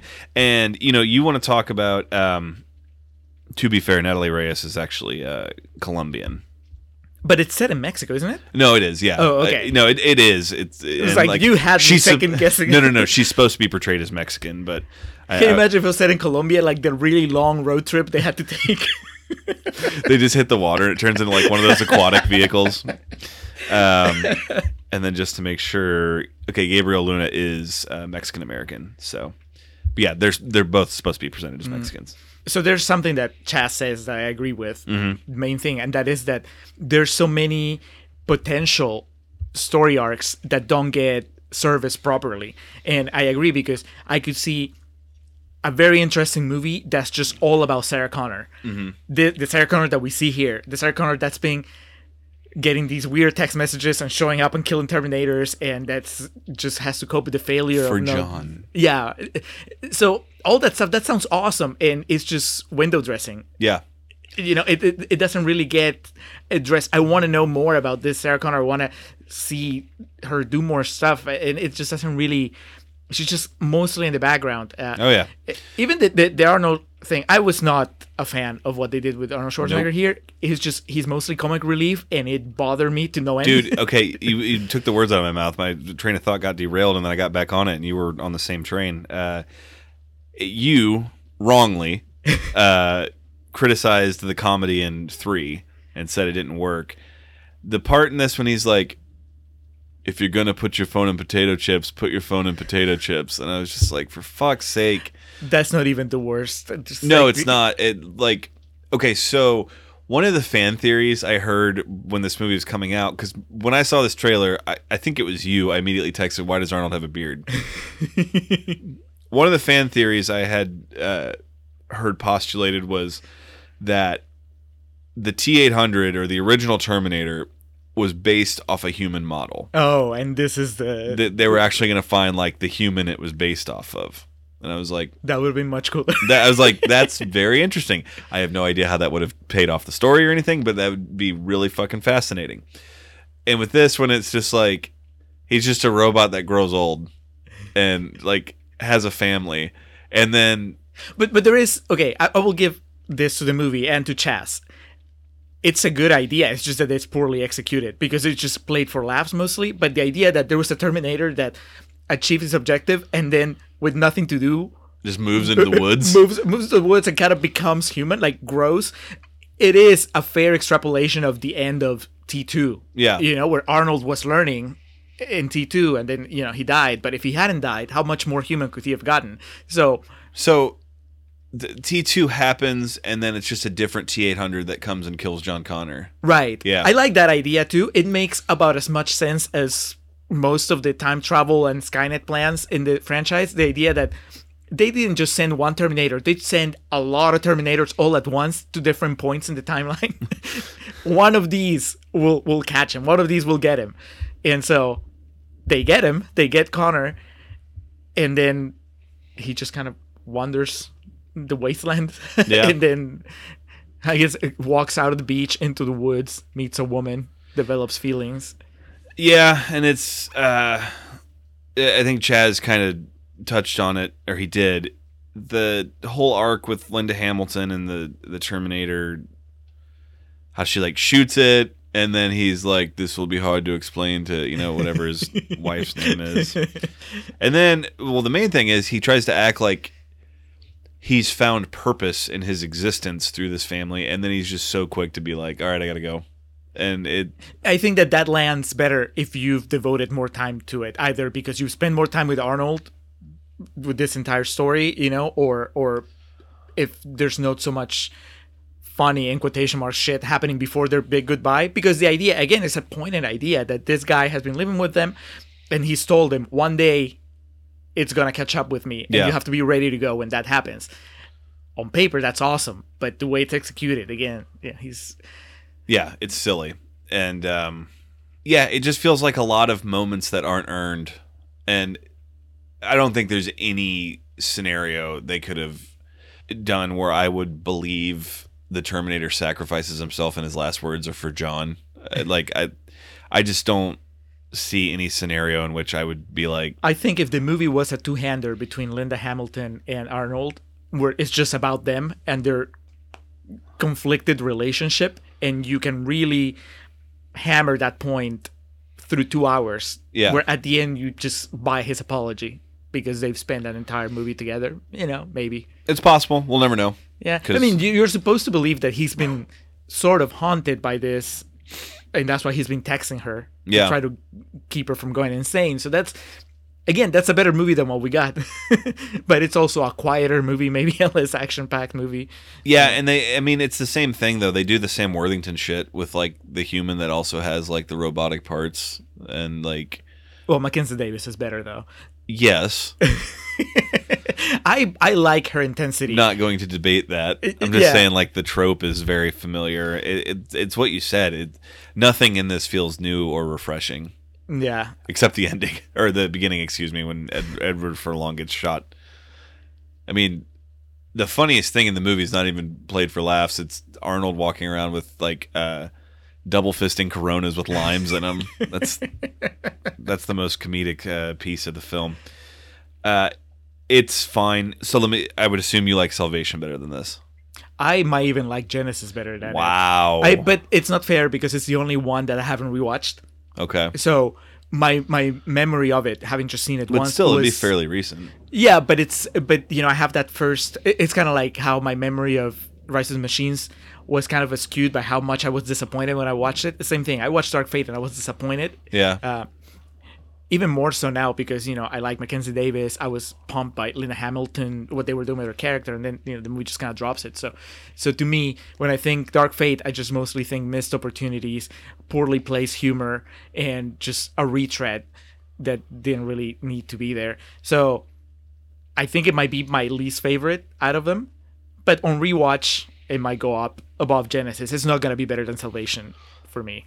Salvation has Sam Worthington, and you just can't beat that. Has Common, yes. Bryce Dallas Howard, All star cast. Helena Bonham Carter for some reason. um, yeah, it, it it doesn't change that you know uh, one two three stand head and shoulders above everything else for me. Like I tried to confusingly explain when we recorded previously, two is like I fully concede one of the greatest action movies of all time, uh, if not just one of the greatest movies of all time. For me personally, you know, uh, gun to the head scenario, you can only have one. I'd probably say the first one because there's, it's just so good. It plays as much as I can give to for how incredible it is. The first one plays to the Alex Mattis interest almost to a T in that it is almost a horror movie and like the tropes that come with that really appeal to me more and Michael Biehn and all the things we talked about previously. It's romance. Oh yeah, hopeless romantic. Uh, and three is great, uh, misunderstood, mis uh, underappreciated. Um, I, I'm not going to call it a masterpiece, but I was actually because it was the only one in this dive that I hadn't rewatched. So I actually was going back and rewatching it the other night and um, watched the ending today. It's it's great. It's one of the it's one of the movies that you know in the right scenario with enough drinks, I, I'd I'd potentially fight over it to defend its honor. Uh, Genisys, bottom of the barrel. You should rewatch Dark Fate just to give Genisys the proper burial that it deserves. that being said, uh, Chas likes it a lot more than either of us. Yeah, I think, like he said, his review was three and a half. My Letterboxd is two and a half. I think. I'd give it a C minus. It attempts a few things. Uh, a few of them hit. The main reason, I mean, a C's average, and this is average because there's nothing new to it. There's not like one thing in the movie aside from the shocking opening. There's not one moment where you like raise an eyebrow or two. Oh, that's fascinating. It's just it's retreaded shit with a new paint of coat on it. It's fucking. You know what people bitch about the Madden games every year. Just the same thing with a new coat of paint on it. Go, rapid fire.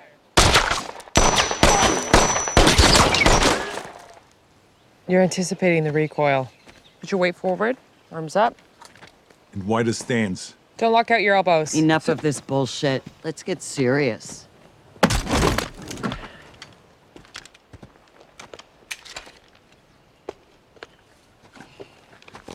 Terminator has just killed your whole family. What do you do?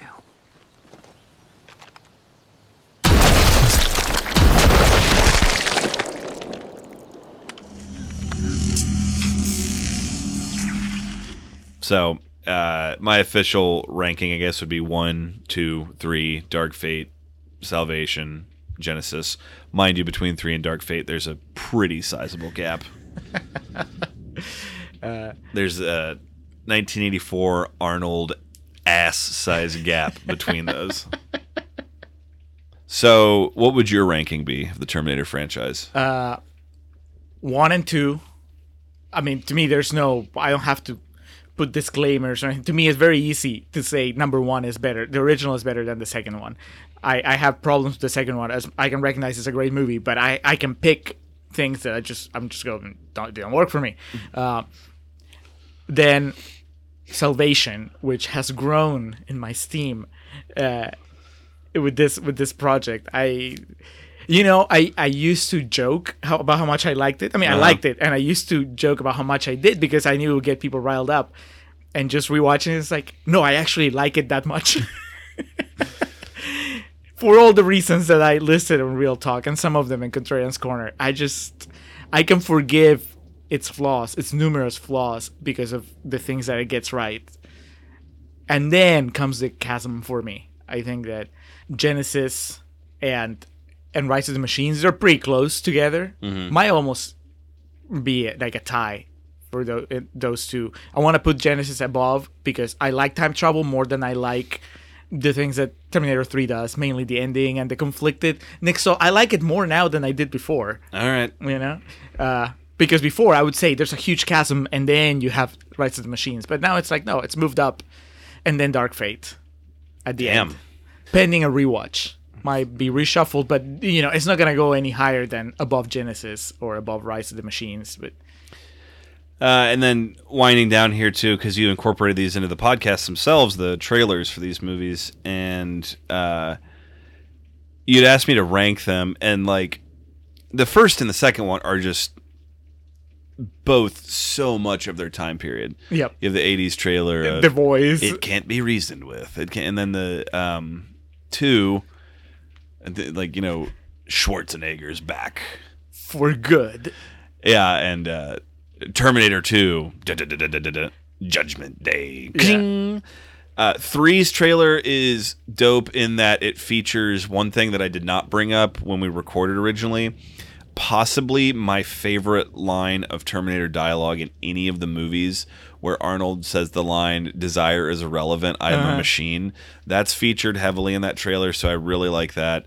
I remember in Genisys specifically, the, the trailer, he when he does that like swan dive into the helicopter that and I was just like what the fuck The Wolverine. yeah and then Yeah. Dark Fate uh, I remember them showing Arnold and now realizing they shouldn't so I kind of breezed through those the best Terminator trailer is uh, the teaser for Salvation Okay, I was gonna say, do you skip Salvation? Mm. Because that is my number one. so well which one are you talking about I'm talking the one that's less than a minute Oh no, I'm talking about the one that I used for the for the Okay. first part of this episode because I, dude, I was listening to it. and I was getting pumped.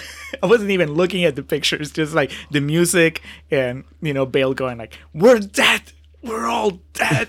Yeah, listening to the especially the first two got got me like uh, goosebumpy. Um, but the teaser for Salvation, which was on The Dark Knight along with Watchmen, I will find it and you can splice it in here.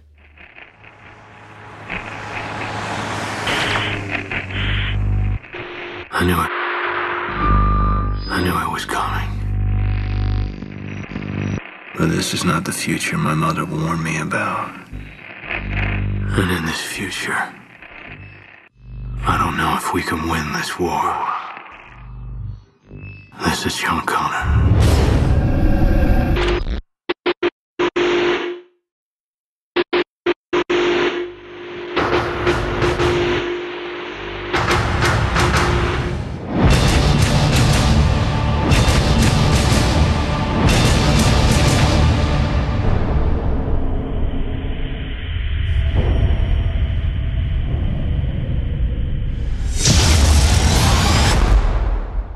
It's less than a minute, and it you just get very limited um, shots of what's going on.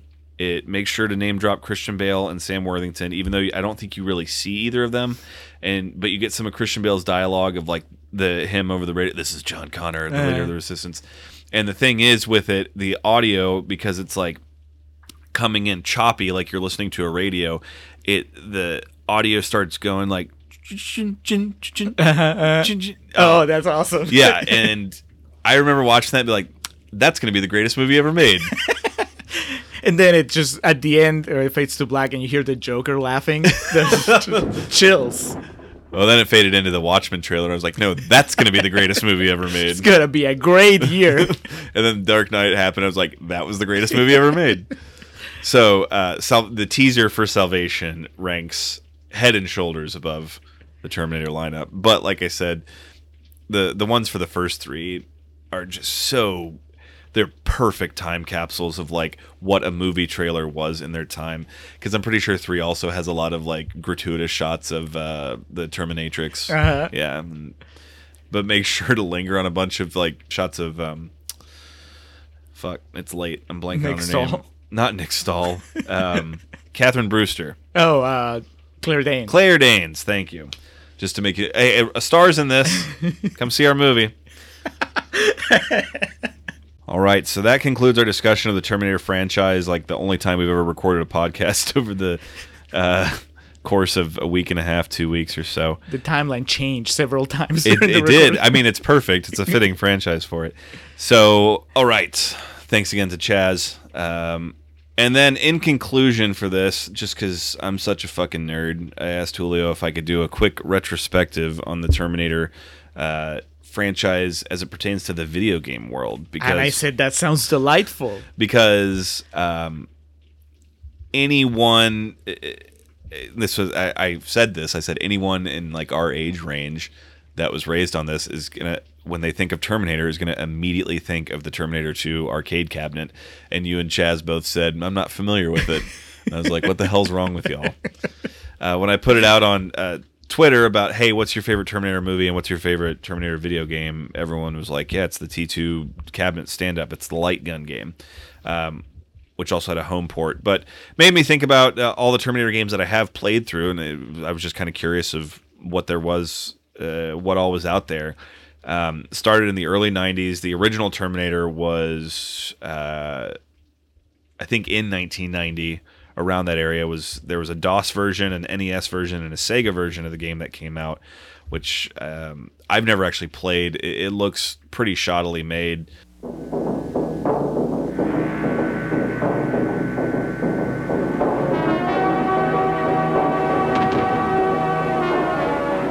If a major motion picture was ever made to be a video game, it has to be The Terminator.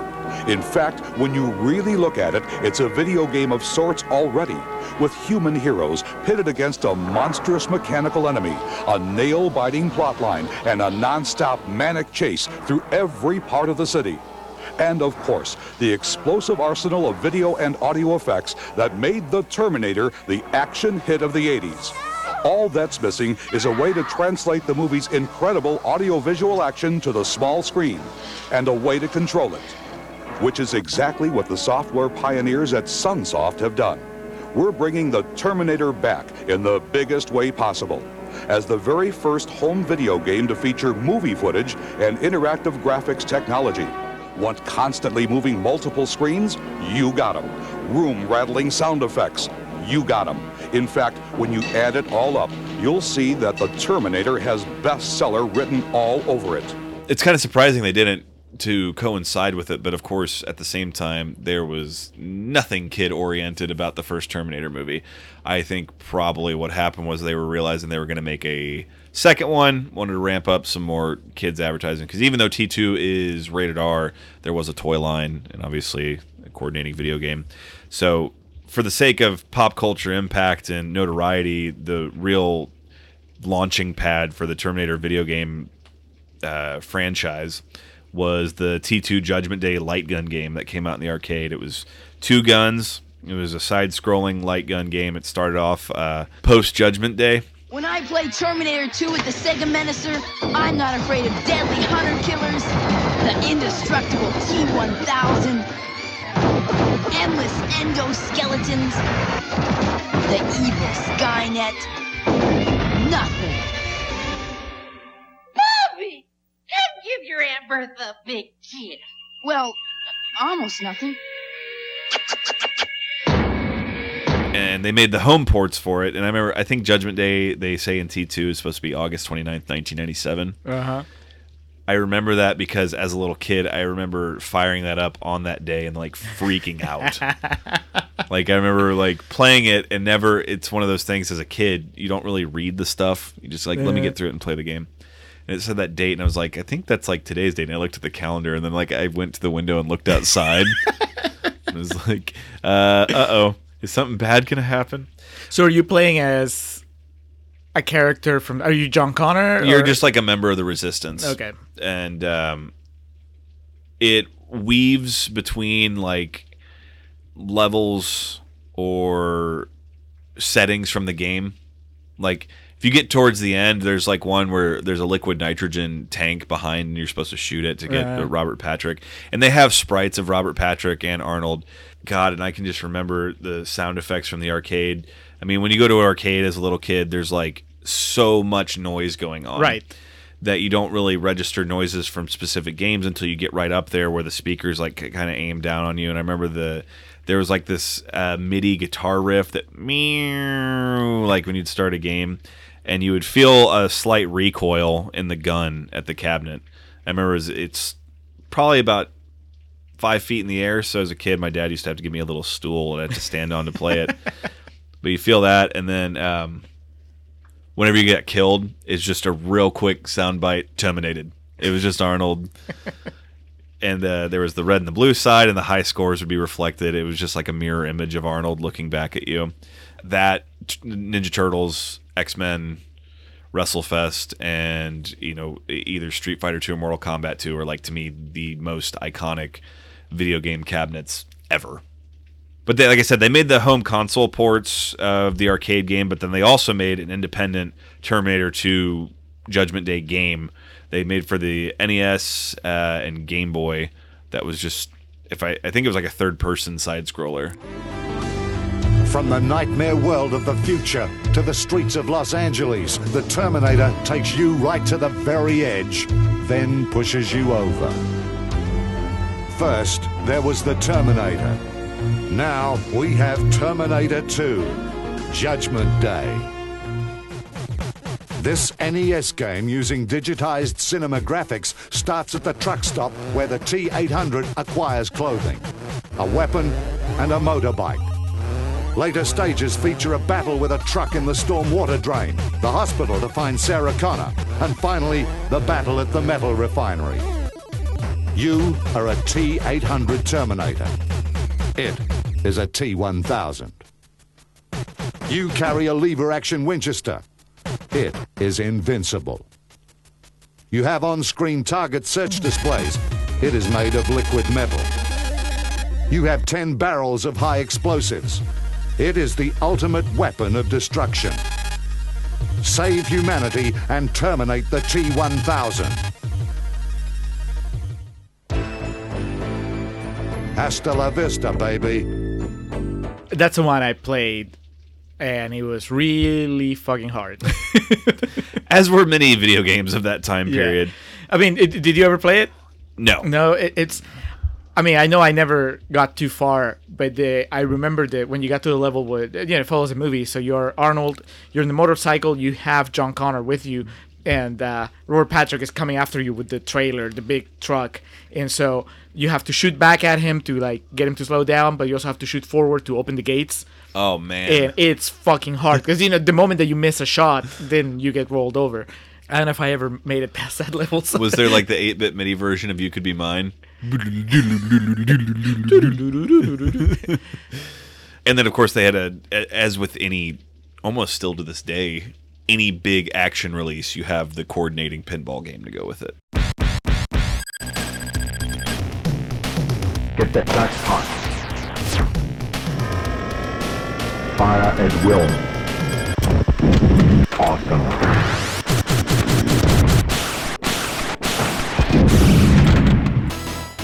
which I've played and it's it's fun. I mean, people say there's a skill to pinball, which I want to believe, but I've played so much of it and I'm so bad at it that like I, I think you can get good at the same. Uh, It's part of the skill, Not like cabinets. hitting the machine. Is I mean, I've seen people Tilt? do that. I, yeah, Yeah. you're not supposed to, right? Yeah. But but was it at the Bee Cave Cinemark? We had the Spider-Man pinball game. yes, Yes. which was later replaced by X Men. Okay, because I got really good at Spider-Man because I played it like every night, like for a summer, and so you re- you recognize patterns. I don't think uh, pinball machines are something that you can just walk up to one and be good at. Maybe you can, but I, I think it's more of like an acquired. I think you recognize patterns is right. At some point, you see that when the ball is like arching in a very specific way, it's like ah, it's time to do the the left flipper. Moving along to Terminator 3, of course, it had a coordinating pinball game as well, which I've played. Uh, more importantly, though, it had um, Was it shaped like a woman? a very shapely woman. There was the Terminator 3 Rise of the Machines film adaptation game for PS2, Xbox. A decade ago, the most advanced killing machine ever created prevented Judgment Day. But the future is not set. Get down. The machines will rise, and war will never be the same.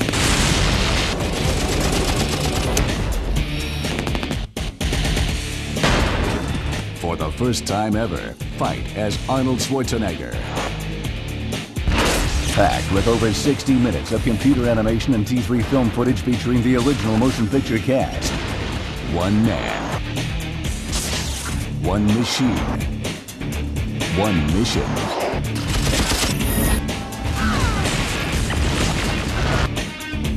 You are the ultimate weapon. It is time. Terminator 3 Rise of the Machines. Coming holiday 2003. I remember playing that because that game was awesome. It was a first person shooter that would, at sometimes, go to a third person perspective. You acted out the, uh, you played through the plot of the movie, and the different missions and levels were interspersed with actual scenes from the film, but it would also have, like, I guess, original content in that you would play through things that were discussed in the movie but not actually shown. Uh-huh. The most notable being you play as Arnold the T eight hundred on the mission where he goes to kill John Connor. And you kill John Connor as part of the. It goes to like a cutscene where like uh, John Connor like opens the door and then Arnold just comes in and I think he's like it's time or something and then just shoots him. And I remember playing. I was like, holy shit. But there's like third person fight scenes also where you're Arnold and you fight the uh, Terminatrix and um, especially in the post. Uh, I always get which generations they are mixed up. So, in the PlayStation 2 Xbox world, especially in that, there's such a negative connotation attached to video games based on movies or video games that come out to coordinate with movies that a lot of uh, I think good ones have been kind of overlooked. Uh, I was actually, uh, interestingly enough, listening to a podcast where a guy was talking about one of the Ice Age video games. Mhm. He's like, it's so good, but no one gave it a chance because it is attached to a movie, and people just think those. In a lot of cases, they are. They're just kind of rushed and forced out to just kind of make as much money on the side. It's funny because there's a similar phenomenon, I guess, with movies based on video games. Yeah, uh, absolutely. I remember the main thing I remember from the game is uh, you're Arnold in the scene where you get the casket full of cachet weapons cachet, Yeah. and you have to do that without killing anyone, and it's so hard because all these cars are blown up and stuff.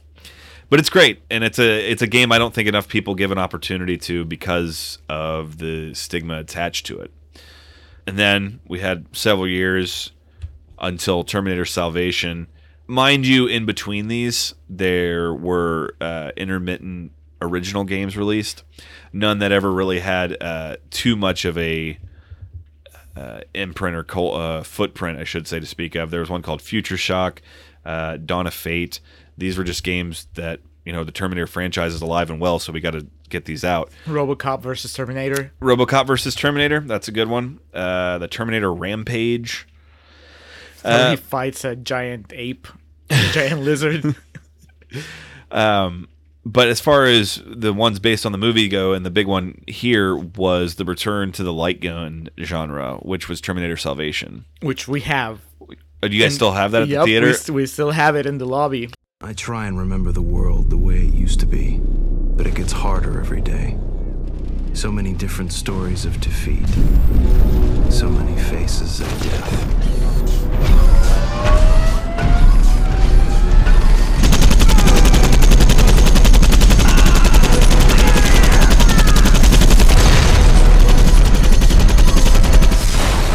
One thing remains constant. Whatever we try to do to stop the machines, it's never enough. We lose more often than we win, and people keep dying.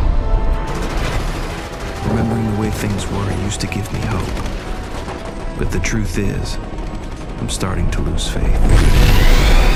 I can't remember if we did it there. It would have had to been there because we would, you know, get a bunch of tokens and play through. I played through that whole game once, and it just gets so ridiculously hard. But Is um, Helena Bonham Carter the final boss?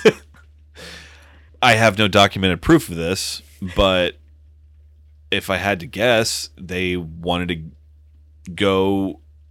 They wanted to get back to Terminator in every conceivable asset, uh, facet. Excuse me, and part of that included the toy line for Salvation was about as immersive as that for T two, and they wanted to bring back the arcade experience, uh, and it it's a light gun game. It's an upgrade. It was just you know 2009 graphics and capabilities for it, and it's a big. It's not like a little handgun. It's it's like a rifle that you have, and you have to reload and yeah, all that stuff. It's way more immersive, but it, I think they what they wanted to do was kind of what we were talking about that Dark Fate didn't do, in that they wanted to be familiar but fresh, and they they tried to do that with this game, and it's fun. It's just one thing that can't be understated is that the demand for arcade games had diminished greatly over the 17 years in between these uh, two things being released. That's not what the cool kids do anymore. it, apparently not.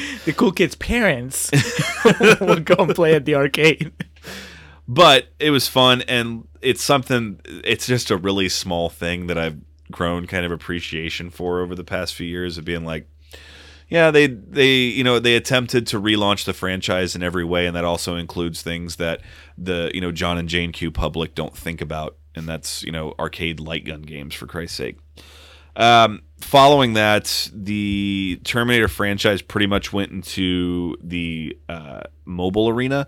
Like the movies they've had since then have all had mobile games come out coordinating with it. Alex Lopez wasn't a member of the resistance when we found him in that work camp. He'd spent his life in the ruins, surviving, learning to protect himself. We are going to liberate the camp. Lopez looked like someone on the inside we could depend on, someone we could recruit. All he needed was firepower. If we could smuggle some in for him, he could open the gates for us. Lopez, take these weapons. Here's a comms device, too. The resistance is waiting on the outside. Listen for instructions. Um, I'm just not sure how much people find worth in releasing movie based video games anymore on consoles. It's not just Terminator. It's in the PlayStation 2 era, any action movie that came out had some sort of coordinating video game come along with it. The first um, Nolan Batman, Batman Begins, has a video game that like everyone from the cast voiced for. And it was just like a way more profitable avenue then. And I think a big franchise like Terminator reflects what people in positions of power think is like the most viable option and that's mobile gaming. Star Wars will always have video games, but you know, Spider-Man was a big one that all the movies had coinciding video games come out with it. And now the only Spider-Man game that's come out in quite a while was like a completely original one for the consoles. So it's something that uh, it seems to have diminished, but also one of the reasons for that is um, licensing. Like I'm pretty sure all these mobile games are just like very generic people interacting. Part of the appeal of Somebody doing his Arnold impersonations. part of the appeal of um, the Terminator games initially, and you know a lot of movie games that came out at the time, the X Men games back in the PS2 era, was you were Hugh Jackman, you were Arnold Schwarzenegger. Now that shit's all out of control. Um, it's f- interesting if you follow the history of the Terminator video games, what companies and major franchises found profitable and how much effort into put into something and where to put that focus on it. Uh, I, I think it's it's a cool and it's also like a history of where games were and what were important at the time when these things came out. More so probably than any other franchise I can think of right off the top of my head. Because like I said, Star Wars has always had uh, its finger in every pie, not just video game, but everything. Right. And Even so- when we didn't have a major theatrical release, you Mhm. still had Star Wars video games, Star Wars comic books, Star Wars books. Yeah. So that's why I think, uh, as, as a video game and just general pop culture nerd myself, following the history of the Terminator video games and where they, you know, put the effort, I think was very reflective of the times that they were released and how they were released. And yet today, it's not to say that Arnold still doesn't show up and shit because he was uh, in the most recent Mortal Kombat. Uh, he's a playable character in it. I saw the commercials. You are also a cyborg. No, just cybernetically enhanced. You will be terminated. Fight!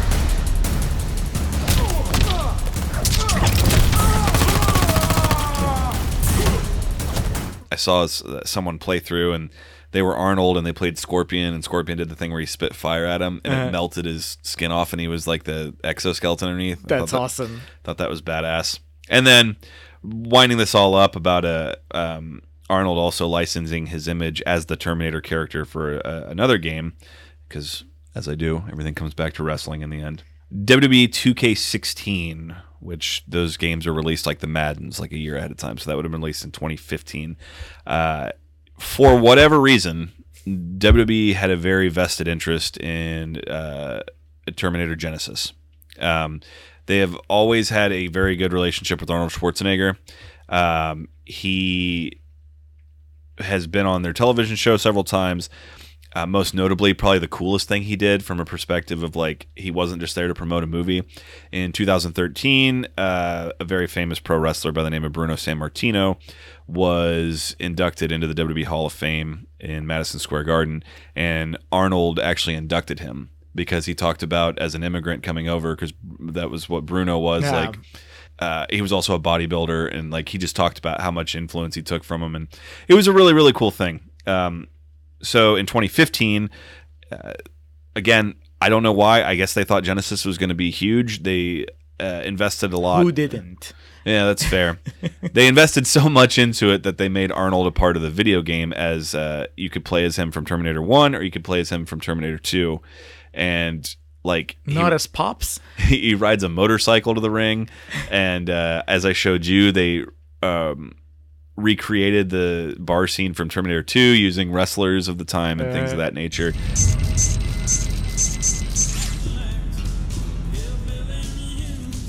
I need your clothes, your boots, and your motorcycle.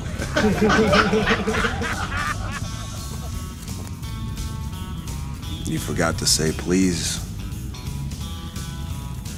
Uh, and then also the WrestleMania that year, which was in um, San Francisco or Santa Clara, the set, and you've seen like the WrestleMania sets, they're big and extravagant. It was a big setup, but the WrestleMania font was the Terminator font.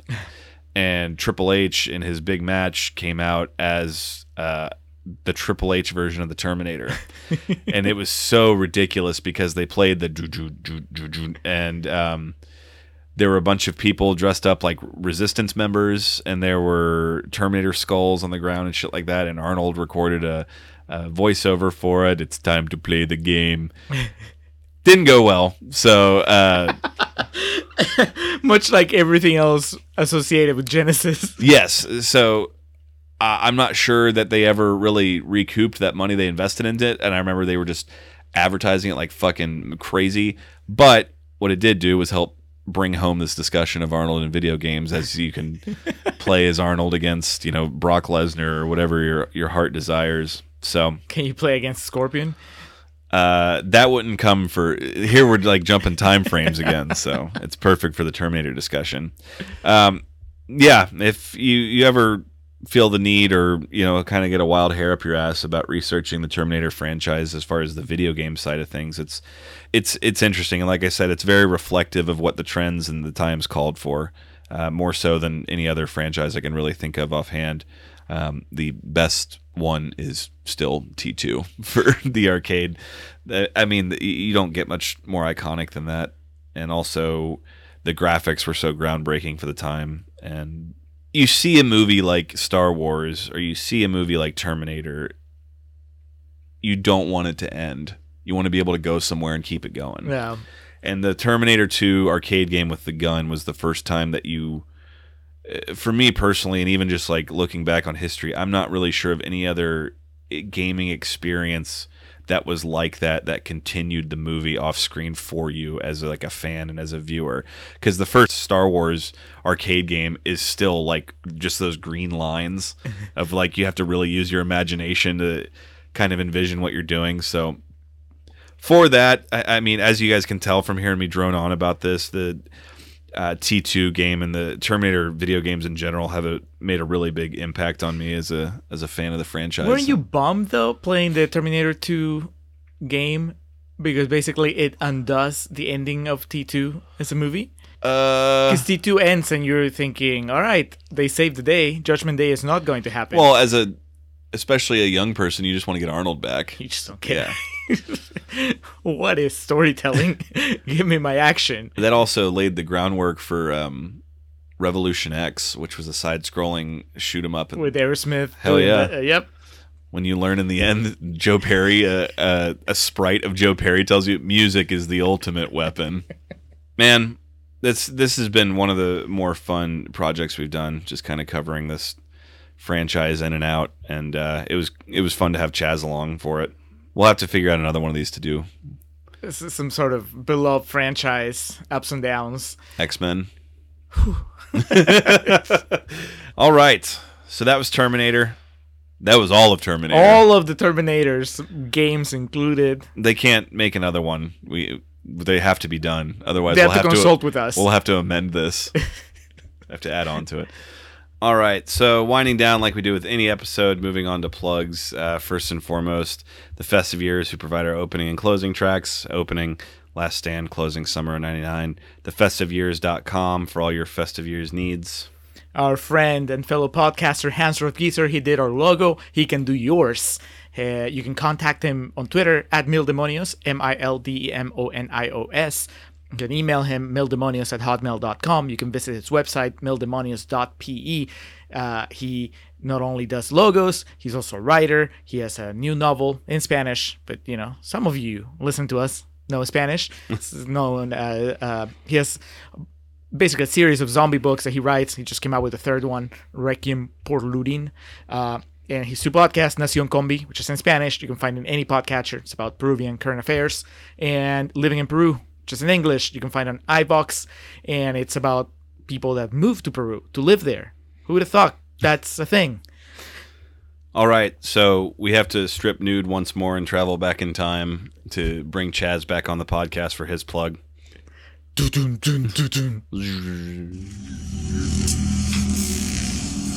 So Chas, go ahead and, and do your plug. Tell people where they can find you and what, or if there's anything that you can that you want to plug. That this is the time. Okay, as always, if you're a budding screenwriter or even not so budding, um, I'd love to plug my own podcast, which is Draft Zero, uh, where we analyze what makes great screenplays work. And finally, uh, my other plug is that I have some, I guess, proof of whether I can write or not. Um, I'm very excited that a short film that I wrote and was produced by another writer and producer last year called The Snip has had its online release. And uh, if you like the idea of a 16 minute romantic comedy about a guy who's so sick of being asked when he's going to have kids that he goes off and gets a vasectomy without telling his wife, uh, and I believe there are some other people on the podcast who can relate to these kind of pressures. And um, then, yes, please go and see it. Um, I know that uh, you guys have already been great in uh, putting out the link in your own social media feed, so uh, I'm sure your listeners can find it through there, or I don't know, and thanks so much for having me on, guys. Uh, It's always with a bit of trepidation that I come onto this podcast because I am genuinely scared that you'll make me hate movies that I love. Um, and you'll also force me to watch total shit. Um, but uh, as always, so much fun and a real privilege. Thanks. Thank you, Chas. for the final time. Thank you. Now fuck off. All right. All right. So, cover the Terminator. That's that. We will get back to the uh, normal numeric swing of things. Uh, might come back and circle back on a project like this in the future, but for now, if this is all you get, do know that myself, Julio, and Chas put a lot of effort into this one. So we do appreciate y'all listening, and we do appreciate you as always for supporting the Contrarians, where we're right and you're wrong, and we will catch you next time.